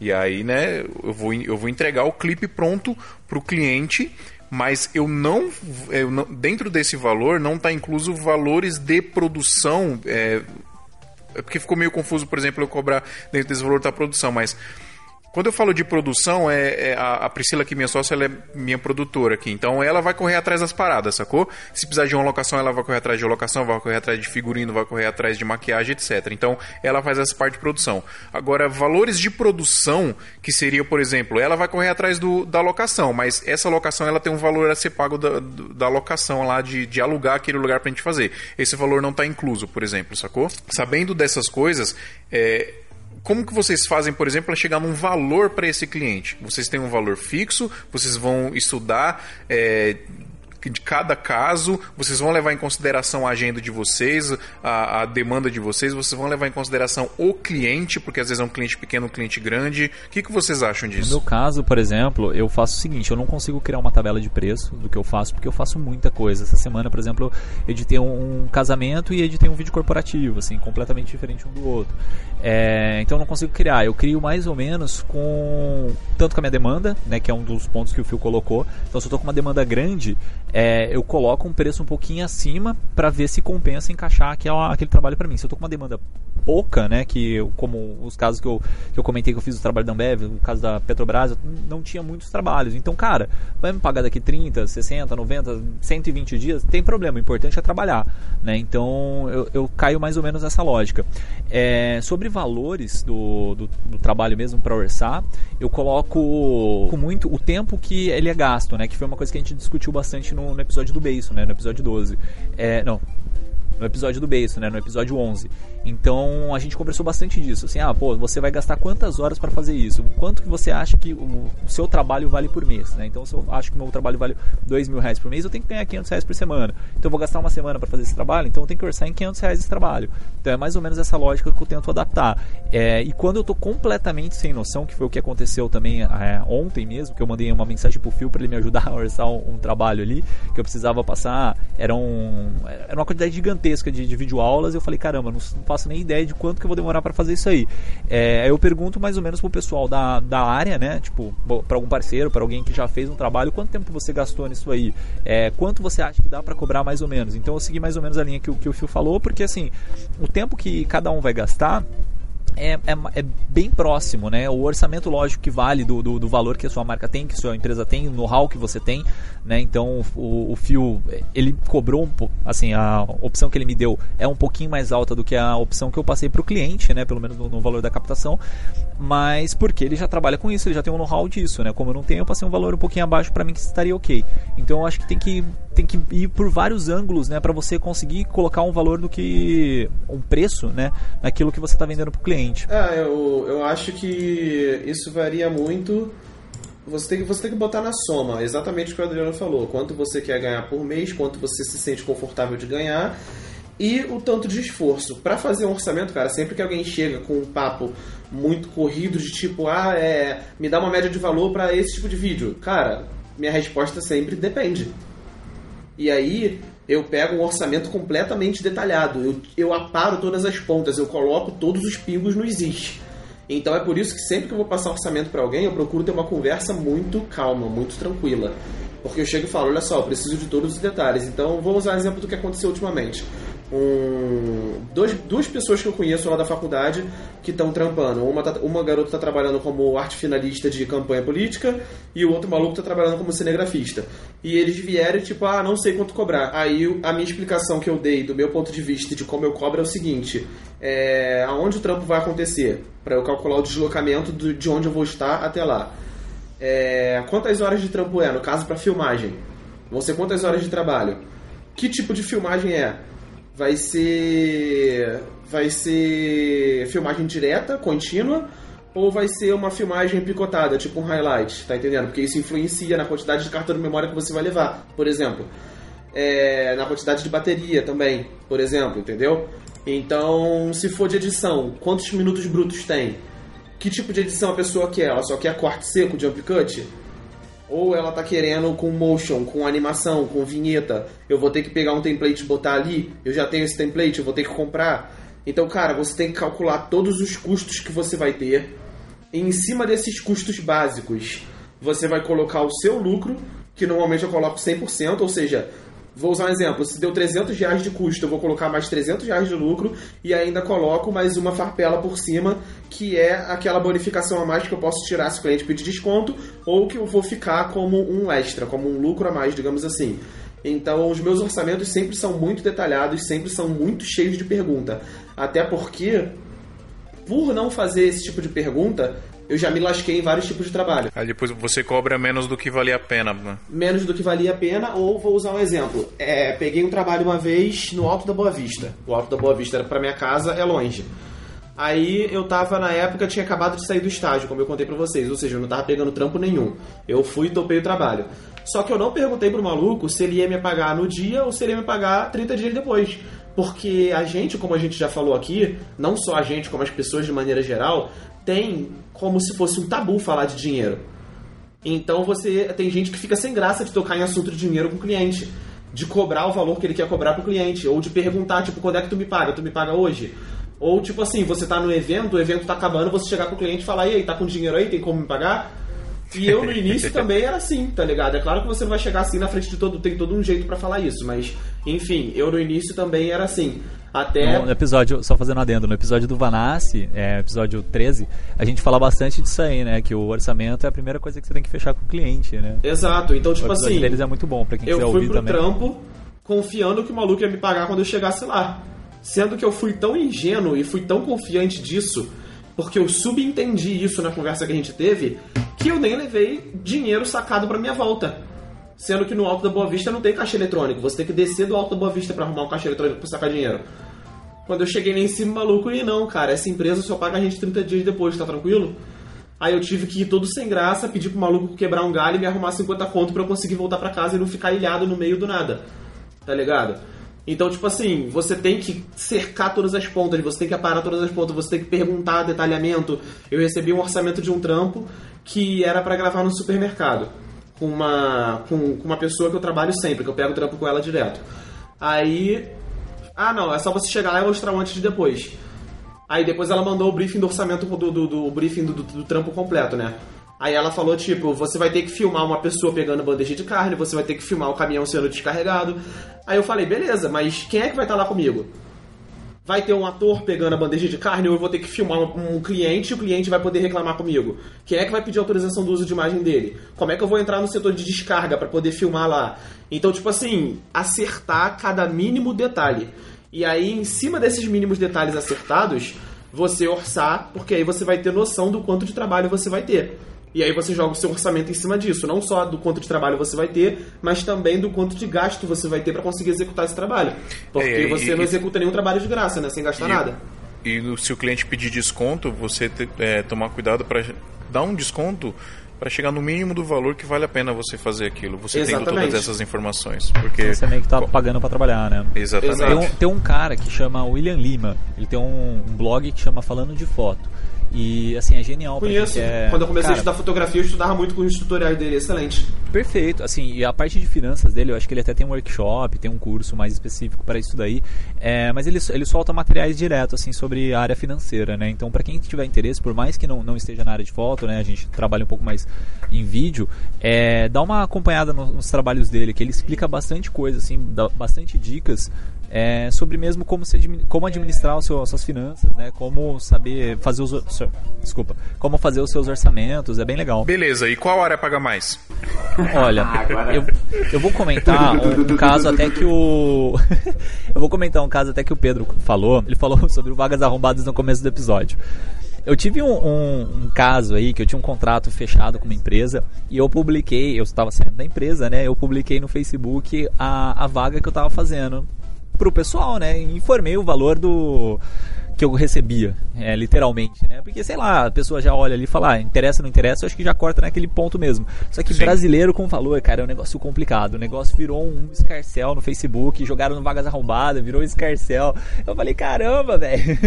E no fim o culpado é tu, não é o cara que tá oferecendo a vaga não, tá ligado? O culpado é... você. E eu ainda até coloquei assim, eu falei assim, ah, é, eu aceito esse valor, pra mim é um valor ok. Se pra vocês não é, então, sei lá, deixa pra outra pessoa que talvez se interesse, né? É, mas não, esses negócios aí viram sempre o escarcel. Se procurar meu nome lá no Vagas Arrombadas, tá lá a vaguinha que eu coloquei. Só pra eu ter uma ideia aqui pra gente balizar, é, qual área paga mais de acordo com cada um, né? Pela experiência de cada um aqui, né? Porque não tem como chegar num. Eu vou falar uma, uma parada, eu vou falar uma parada polêmica aqui. De- no nosso nicho de mercado aqui, nem nicho, no nosso tamanho de mercado aqui, da gente que, que é videomaker, que pega clientes pequenos, empresas pequenas, até médias aí, dificilmente a gente pega empresa grande. No nosso meio, a área que paga mais dentro, dentro desse escopo que eu falei aqui é casamento porque casamento você consegue cobrar um valor legal ali, porque enfim é o, é, o cliente ele já entende ali a sua arte e tal. É difícil, por exemplo, que a gente até comentou lá com no, no episódio que a gente gravou com o Romor, no episódio 12, que os artistas, por exemplo, é difícil eles valorizarem o trabalho do cara que vai gravar o clipe para ele. Então é uma área que para você conseguir ganhar bem, ela pode até pagar mais do que casamento. E se você tiver um prestígio legal, ela vai pagar. Mas para você chegar nesse patamar de ganhar mais com gravação de clipe, com produção de clipe, do que com casamento, ele demora um pouco, porque você precisa pegar um pouco de prestígio no mercado. Agora, num primeiro momento, eu acho que quem paga mais é casamento. Para longo prazo, se você tem um objetivo, por exemplo, eu tenho um objetivo de trabalhar só com videoclipe e publicidade um dia. Então eu espero que um dia eu consiga ganhar muito mais com isso do que com casamento. Mas eu sei que é um, um negócio difícil de chegar até lá. Mas vai chegar um momento que eu acho que vai pagar mais. E vocês, o que, que vocês acham? No meu caso é quase que o oposto, né? Como eu tenho um portfólio pequeno de casamento, é, geralmente os caras me pagam às vezes até 50% a menos do que eles pagariam, por exemplo, para alguns amigos meus do grupo aqui do SMIR. E às vezes até menos, dependendo se for eu sozinho, pode acontecer também. Né? Às vezes é um, uma galera que está com muito pouco orçamento. Ou eles vão fazer isso ou eles vão filmar com o celular, sacou? Esse é o público que bateu pra mim até hoje. Foi meio que rebarba, né? Eu não, eu não acho que casamento é o que dá mais dinheiro. Eu acho que casamento é o que tem mais trampo. É o que tem mais gente chamando. é- e é o que tem mais gente fazendo. É o mercado é mais fácil de entrar. É que você tá mexendo com um sonho, né, cara? Você não tá vendendo um produto, você tá vendendo um sonho da noiva, Mas né? olha só, que engraçado. Pra mim, o que foi mais rentável até hoje foi produção de conteúdo pra Instagram. Não, então, então, deixa eu só concluir a ideia. É, no caso, eu tô falando da minha experiência. O que eu vejo é que casamento é o que mais. Cara, a quantidade de casamentos acontecendo por mês é muito maior do que a quantidade de anúncios de vídeo corporativos acontecendo em um mês. É absurdo, Isso é um né? fato. Então, tipo assim, todo mês é gente casando, todo mês é gente separando e depois essas pessoas que separaram vão casar de novo. E vão contratar mais videomakers, graças a Deus. Tá ligado? Então, tipo, casamento é um movimento que nunca para. Mas atualmente, pra mim, o que mais tem me dado grana. Tipo assim, não em quantidade de, de. Por exemplo, casamento tem me dado mais grana porque casamento é o trampo que eu mais tenho pego. Mas o que tem pago melhor tem sido o corporativo. Os trampos de corporativo estão me pagando por diária mais do que eu recebo na diária de casamento. Tá ligado? Então eu acho que isso é muito relativo. O que eu vejo de fora, sem estar inserido na área, é que os trampos de publicidade são os trampos que mais pagam.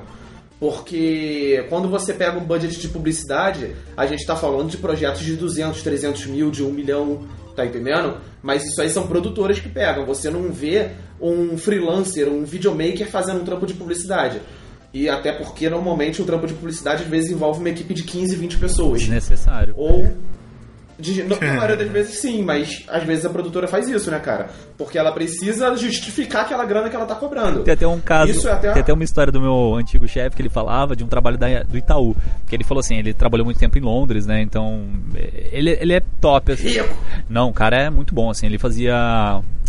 É, posso dizer, fazia design, fazia 3D, fez o pé do Godzilla, então o cara era muito top. E quando ele veio. Ah, o pé do, eu pé amo do isso Godzilla. no 3D, cara. Eu amo isso no 3D.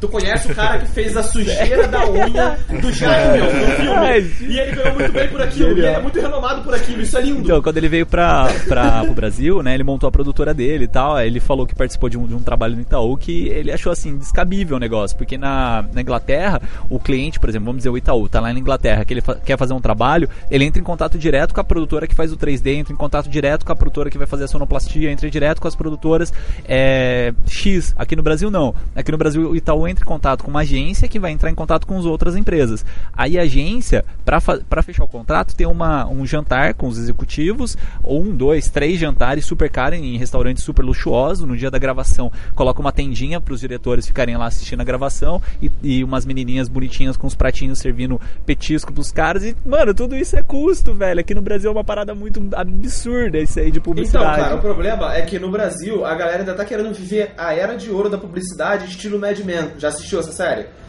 Que mostra a era de ouro quando a publicidade começou a bombar nos Estados, Unidos, top, mano. Essa série é onde muito os boa. caras Esse é o começaram a. sonho de todo mundo que se forma em publicidade. Exatamente. que Só que essa realidade já acabou, velho. Então, Já tipo acabou. assim, eu vou contar um exemplo que aconteceu no workshop que eu fui esse fim de semana, do, do Rafael Edson. O maluco tava falando que ele trabalhava numa, numa, numa agência onde ele era designer gráfico. E ele falou que lá tinha uma equipe de fotografia onde o fotógrafo ganhava papo de 50 mil por mês e ele tinha quatro assistentes. Cara, isso, isso não é mentira, tá? Isso é verdade. O cara, quando ele é fotógrafo tipo da Vogue, não sei se vocês sabem disso, ele sequer configura o shutter e o ISO e a configuração da câmera dele. Quem configura é o assistente. A única coisa que ele faz é pegar a câmera, enquadrar e dar o clique. Tá ligado? E é o nome dele que sai da revista. Só que, tipo assim, um maluco chegou pro dono da produtora, que já era uma produtora, tipo assim, de grande porte, mas que tava perdendo força. Ele chegou pro dono da produtora e ele deu papo, tipo assim, num dia, num jantar, todo mundo bebendo, conversando, ele simplesmente chegou aí, ó, cara, olha só, tu tá pagando 50 pau pra aquele fotógrafo com cinco assistentes, eu faço tudo que todos os assistentes dele mais ele fazem por 15 mil. E 15 mil pra mim seria um salário ótimo. O maluco colocou o cara como experiência durante três meses, o cara deu conta, acabou com uma mata de todos os fotógrafos que estavam lá ganhando uma grana. E a mesma coisa tá acontecendo com o mercado de publicidade. O mercado de moda já tá sendo dominado por videomakers independentes. Pelo One Man Show, né? Aquele cara que chega com a câmera, com um assistente que tá carregando o peso dele, ou de repente fazendo making off pra ele se anunciar no Instagram. E enquanto ele pega, grava, filma, edita, no dia seguinte tá entregando um teaser de um minuto e o cliente tá feliz pra cacete. Tá ligado? É muito mais dinâmico, que- né? É muito mais Assim, lá dinâmico. fora, né, eu, eu vou falar sobre, pelo menos na parte de 3D, que é onde eu trabalhava com, com esse meu chefe, ele falava muito da, da Inglaterra. É, tem uma parada que é muito linear, tá? Então os profissionais eles recebem mais ou menos os mesmos valores, tá? Então não é muito absurdo, não é muito baixo. Eles sempre seguem nessa linha linear, né? Que é o que você tá contando. Os caras que recebiam muito, chega um cara lá e fala, eu faço a mesma coisa recebendo menos. E, e também tem o caso ao contrário, né? As agências que estão cobrando muito pouco, né? As empresas, sei lá, vamos falar de casamento, por exemplo. Tem empresa de casamento que cobra muito pouco, que quer ganhar só na quantidade e não quer é, colocar sua marca. Sua marca que eu digo assim, o, o diferencial dela. Então ela vai perder esse mercado também para os novos que estão entrando, que estão cobrando menos do que ela também. Então, assim, o, em um momento, acredito que todo o mercado ele acaba se nivelando, assim, para manter tanto uma questão de valores estável, né? Pro, tanto para o cliente como para o profissional. Eu, acho que é isso mesmo. E também tem um, um outro ponto que é, é mais complexo de medir, até isso que o Pedro estava falando, né? Tem um cara lá, o cara paga pelo clique, né? O cara chegou num nível que, meu irmão, pra ele aquela área ali é a que mais paga, mas não quer dizer que pra gente vai ser. É, né? exatamente. O cara, isso também não Eu- quer dizer que o cara é ruim, tá? O cara às vezes foi bom a vida Não, inteira e fez por onde. Ninguém tá ali tendo assim. aqueles assistentes, É. tá ligado? Não, Na verdade, não existe mereceu. área, não existe área que paga mais, então existe área que paga mais pra você. Não, depende. Existe Existe a área que paga mais, velho. Exatamente. Que é vídeo de candidato, vídeo de política, velho. Essa é a área que paga mais. Ah, Não, sério. de- de- deixa eu entrar nesse ponto. Deixa Posso eu falar entrar nesse você? ponto porque foi uma coisa eu- que eu vi num, num grupo de Facebook. Acontece. Os caras postaram lá uma vaga que precisava ter drone, precisava ter lapela sem fio, precisava ter um monte de coisa lá e ia pagar 3.800 reais pra pessoa por mês. Aí, tipo assim, geral zoando o negócio, né? Pô, assim, 3.800 reais por mês, você falar de um, de um salário fixo, sei lá, é, um CLT. Um, CLT mesmo, tal, beleza, até que assim, tá exigindo um pouco de equipamento a mais do que o normal, mas até é aceitável, né, o CLT. Agora, pra uma campanha de, de política, cara, é 10, 20, 25 mil pelo menos, cara, não dá, porque você nunca mais vai É, ver muito isso com pagamento isso. antecipado, porque senão você nunca mais vai ver esse dinheiro. Pois é. Tem que tomar Cara, muito cuidado aí, viu? É se que o aquilo que. Sim. Se o Léo Maia estiver ouvindo aí, beijo Léo Maia, se estiver ouvindo, tem que tomar muito cuidado aí, porque às vezes você trabalha a campanha toda e não recebe e morre na praia. É, um abraço É, já pra. ouvi histórias. Um Já abraço pra essa minha amiga Letícia que tá trampando e ela não- nem combinou quando é que ela vai receber com o cara. Tá Exatamente louco. por aquele medo de tocar nos assuntos. E eu falei pra ela, pelo amor de Deus, não faz isso. Tá É, ligado? tem que Porque senão tem que ela cobrar. dinheiro. Filipinas. E tem que cobrar antes, porque político, velho, se ele não ganhar nada, se ele fez a campanha e não ganhou, provavelmente ele não É, vai te pagar. Já era, troca o fornecedor. O que acontece? Ó, temos invasor aqui na sala, o Renan acabou de entrar, Renan Erison, começou a falar de política e o cara quis entrar. Opa, salve, eu tava só escutando aqui, galera, falando muitas informações legais. Seguinte, eu, eu, eu fiz. Eu fiz uma campanha política, a última pra, pra prefeito, só que eu fiz ela de Cabo Frio, aqui no Rio. O que que acontecia? Como foi passado o orçamento, como foi explicado essa passagem de orçamento, né? Que deve ser feito. Que vocês estavam falando aí de tomar calote e tal, e como se evita esse calote, né? Porque a campanha, cara, ela pode acontecer, ela pode acabar a qualquer momento dos dias que antecedem os 45 dias antes da, da eleição. Ou seja, os 45 dias antes, acho que de outubro, né? Do primeiro final de semana de outubro, acho que alguma coisa assim, que é o que antecede a, a, a eleição. E como que a galera fazia? Primeiro, o pagamento disso, tá ligado? Das pessoas que estavam trabalhando, era semanal. Ou seja, se chegasse na semana e o cara não pagasse, você ia embora, tá ligado? Tu não perdia muito tempo. Tu perdia uma grana, mas não perdia muito tempo. mu- Muita. Entendeu? Se ele não pagasse. A outra era dobrar o orçamento. Ou seja, se você está trabalhando, se você viu que o seu custo para sua produtora ela sairia a um exemplo, né, 20 mil reais, você cobra você cobra pro cara 40, porque ele tem orçamento para isso. Entendeu? Tipo assim, geralmente os orçamentos de campanha, né, logicamente não é qualquer vereador que você consegue, né, fazer isso. Mas os orçamentos de campanha, geralmente, geralmente eles são bem altos. Então você consegue dobrar, né, qualquer custo de, de produção. Entende? Então, tipo assim, se você vai montar lá com a tua galera e você quer tomar esse prejuízo, você, como vocês falaram antes, né? vocês estipulam as datas de pagamento e com essa data de, de, de pagamento você dobra o seu orçamento. Assim você consegue pagar a sua equipe inteira. Isso para quem está gerenciando, né? É, para quem está fazendo a negociação direto com o, com o marqueteiro da campanha, que geralmente é muito difícil você falar direto com o político representante. Você fala com, com um cara do marketing e esse cara que vai negociar com o político. Então ele que tem o budget aí do, da campanha, sacou? Saquei, muito bom, muito boas informações. Palmas pro profissional aí, por favor. Galera, pra gente finalizar, já puxando o gancho aí que o Renan falou sobre essa parada do pagamento, é, é bom facilitar o pagamento pro cliente? Vocês dão opção de facilitação de pagamento, parcelamento, etc? Sim, eu, no caso, é, eu, como, eu, assim como o Adriano, eu trabalho com diversos segmentos, né? Então, o que acontece? É, tem clientes que exigem boleto, outros querem, sei lá, só depositar. E tem a galera que às vezes eu pego assim, às vezes a galera humilde, quer fazer, sei lá, um, um aniversário, sabe, da família. E é uma galera que não vai ter aquela grana ali na hora. E para esses eu levo uma maquininha lá do PagSeguro. Legal. Mas eu, repa eu repasso o, o, os juros. E eu quero fazer um teste também, e aí fica a dica. É, o Mercado Livre ele vende serviço. Eu não sabia. Ele, ele vende produto, mas você pode botar um serviço lá. Sim, pode. Então, Sim. Se, se você não tem maquininha, tu pode entrar pelo Mercado Livre e Só mandar o link do pagamento lá. pra pessoa por e-mail, não é? Exato. E agora também o Instagram está aceitando o pagamento, então de repente dá para ficar de olho nisso. E eu vi lá também na opção do meu Facebook que eu criei para a empresa que ele também está começando a aceitar pagamento. Então vale a pena ficar de olho aí nesses novos formatos. Porém, PagSeguro é de boa, a maquininha custa, sei lá, 180 reais. Você não paga mais nada depois. Tem a taxa de juros alta, mas você pode. É, o ruim do PagSeguro é o tempo para você Ah, sacar, e né? PayPal também. Eu uso É, o- PayPal. tanto o PayPal como o PagSeguro, o problema é o tempo que você tem pra pra retirar o dinheiro, acho que são 16 dias, né? Não Tô lembrando agora exatamente. E tem uma taxinha que você acaba pagando no saque. É, principalmente se o cara parcelar, Ah, aí você quer adiantar. ah, PayPal É, então, então- me fode. Tem um cliente que- Esse gringo que eu falei, ele paga de fora, né? Cara, vamos. Normalmente eu tomo aí 50 conto, 70 conto. Só, na, só nessa, nesse trâmite. É, então, o Então, pay- o PicPay. cara, PicPay, cara, PicPay, genial, isso lá, que eu ia falar. Tem um amigo meu inglês que ele falou que pelo PicPay tu, tu consegue fazer isso tudo sem custo. E ainda ganha uns bônusinhos lá porque eles estão com a. Eles estão igual Exato, Uber, o né? Com PicPay. O que, que acontece? Eu tive um cliente eh, semana passada que ele me pediu um, um vídeo de. Esses vídeos de Instagram pra revelar uma festa. É, aí eu fiz o vídeo pra ele, só que ele falou, cara, só posso pagar no cartão. Como o valor era baixo, eu falei, putz, pra você me pagar no, no PagSeguro, eu vou demorar muito tempo pra receber e vou pagar ainda uma taxa pros caras. É, que eu trabalho com PagSeguro também.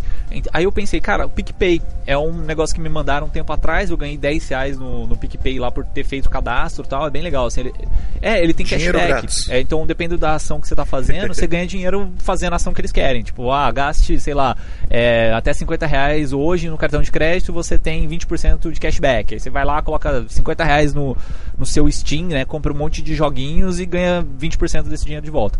É, e aí eu fiz isso aí, eu falei, cara, então faz o seguinte, me paga no PicPay.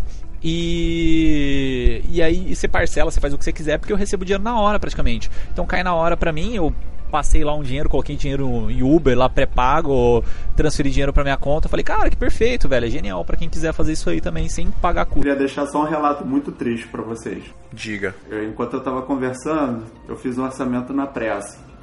E eu vi que o cliente que está em parceria com o meu cliente nada mais é do que aquele NB Lifestyle, sabe qual é? Aquele tênis que tem uma porrada de campanha com Hollywood e tudo. E eu cobrei parabéns. 500 reais pra Ixi. fazer Parabéns. uma edição. Tô deprimido. Ah, mas aí você cobrou 500 reais agora, no próximo tu pode cobrar Eu tô mais. vendo pô. aqui, os caras têm milhões na conta do Instagram deles. Já era, já Ah, aprovaram, lógico. Já aprovaram. Eu vou, eu vou embora. Aprovaram sem chorar, né?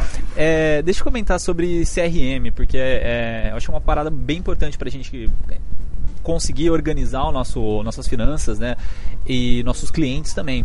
Eu, eu atualmente, né? Eu até falei no, no episódio passado, eu atualmente eu uso o Trello mesmo para organizar, né? Porque é um esqueminha de Canvas, né? Para quem se, se interessar e buscar, é que você vai trabalhando com, com post-its. Ante- anteriormente eu usava um que chamava Han Han It, que é, é mais para voltado para TI, né? Porque aí tem o, o tempo que você está gastando na, em cada atividade e tal. E eu tô namorando muito uma ferramenta brasileira, que é um CRM mesmo, que aí ele já tem funil de vendas, tem cadastro dos seus produtos, tem é, histórico de, de vendas, que é o Clickster. É, Exato, eu, eu tô achando assim maravilhoso. Eu vi isso aí no Fotologia, porque eu, o Clickster patrocina o Fotologia, né? E a gente tava conversando com, com os Banassi esses dias aí no podcast, podcast 13. E, e cara, assim, o Clickster é, é maravilhoso, assim, dá pra você colocar várias coisas. Lógico que a versão gratuita dele te restringe, né? Então é, eles, eles orientam você a comprar a versão paga deles, até para manter o serviço. Mas eles têm, assim, várias coisinhas que você consegue colocar, desde de do que você está arrecadando, quanto que você está cobrando em cada produto, quanto que você cobrou, se você fez desconto pro cliente. É só saber organizar mesmo, que ele é bem bacana. Mas como os Vanassi mesmo falou, dá para você colocar isso aí até numa tabela do Excel que vai resolver também. Legal, muito bom, cara. Eu Pois faz um é. tempinho já que eu tô procurando um, um programinha legal assim pra organizar finanças. Vou dar uma olhada nesse aí. É, eu usei muito o Pipe Drive, que ele tem aquele ele tem aquele movimento meio Scrum, né? Que ele vai, você vai puxando os cardzinhos, meio Trello também. E ele gera isso tudo também, funil de vendas, e acho que até para um ou dois usuários também é gratuito. É, ele é gringo, mas tem versão em português também. Tem um suporte bacana, usei uns 5 anos também. Só pra dar um spoiler pros ouvintes aí, o próximo episódio a gente vai falar sobre ferramentas de produtividade e backup. A gente vai destrinchar esses aplicativos aí que ajudam a gente, principalmente na finança, na organização dos nossos trabalhos. A gente vai falar bastante sobre ferramentas de backup também, então vamos deixar guardada informação pra falar nesse episódio aí pra galera ouvir lá também.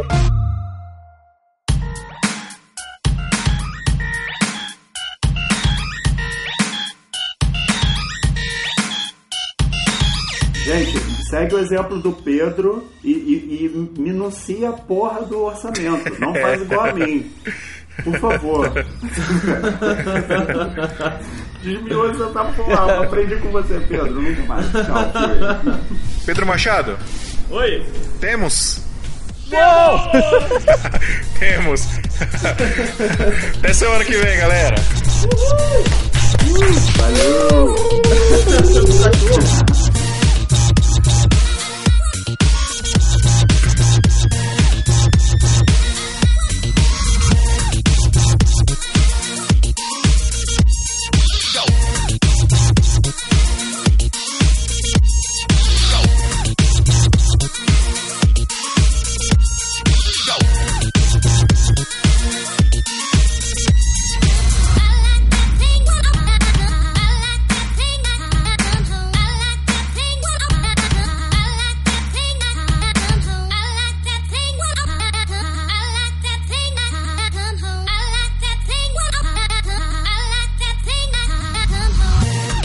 listening to Holy Mother of High ISO.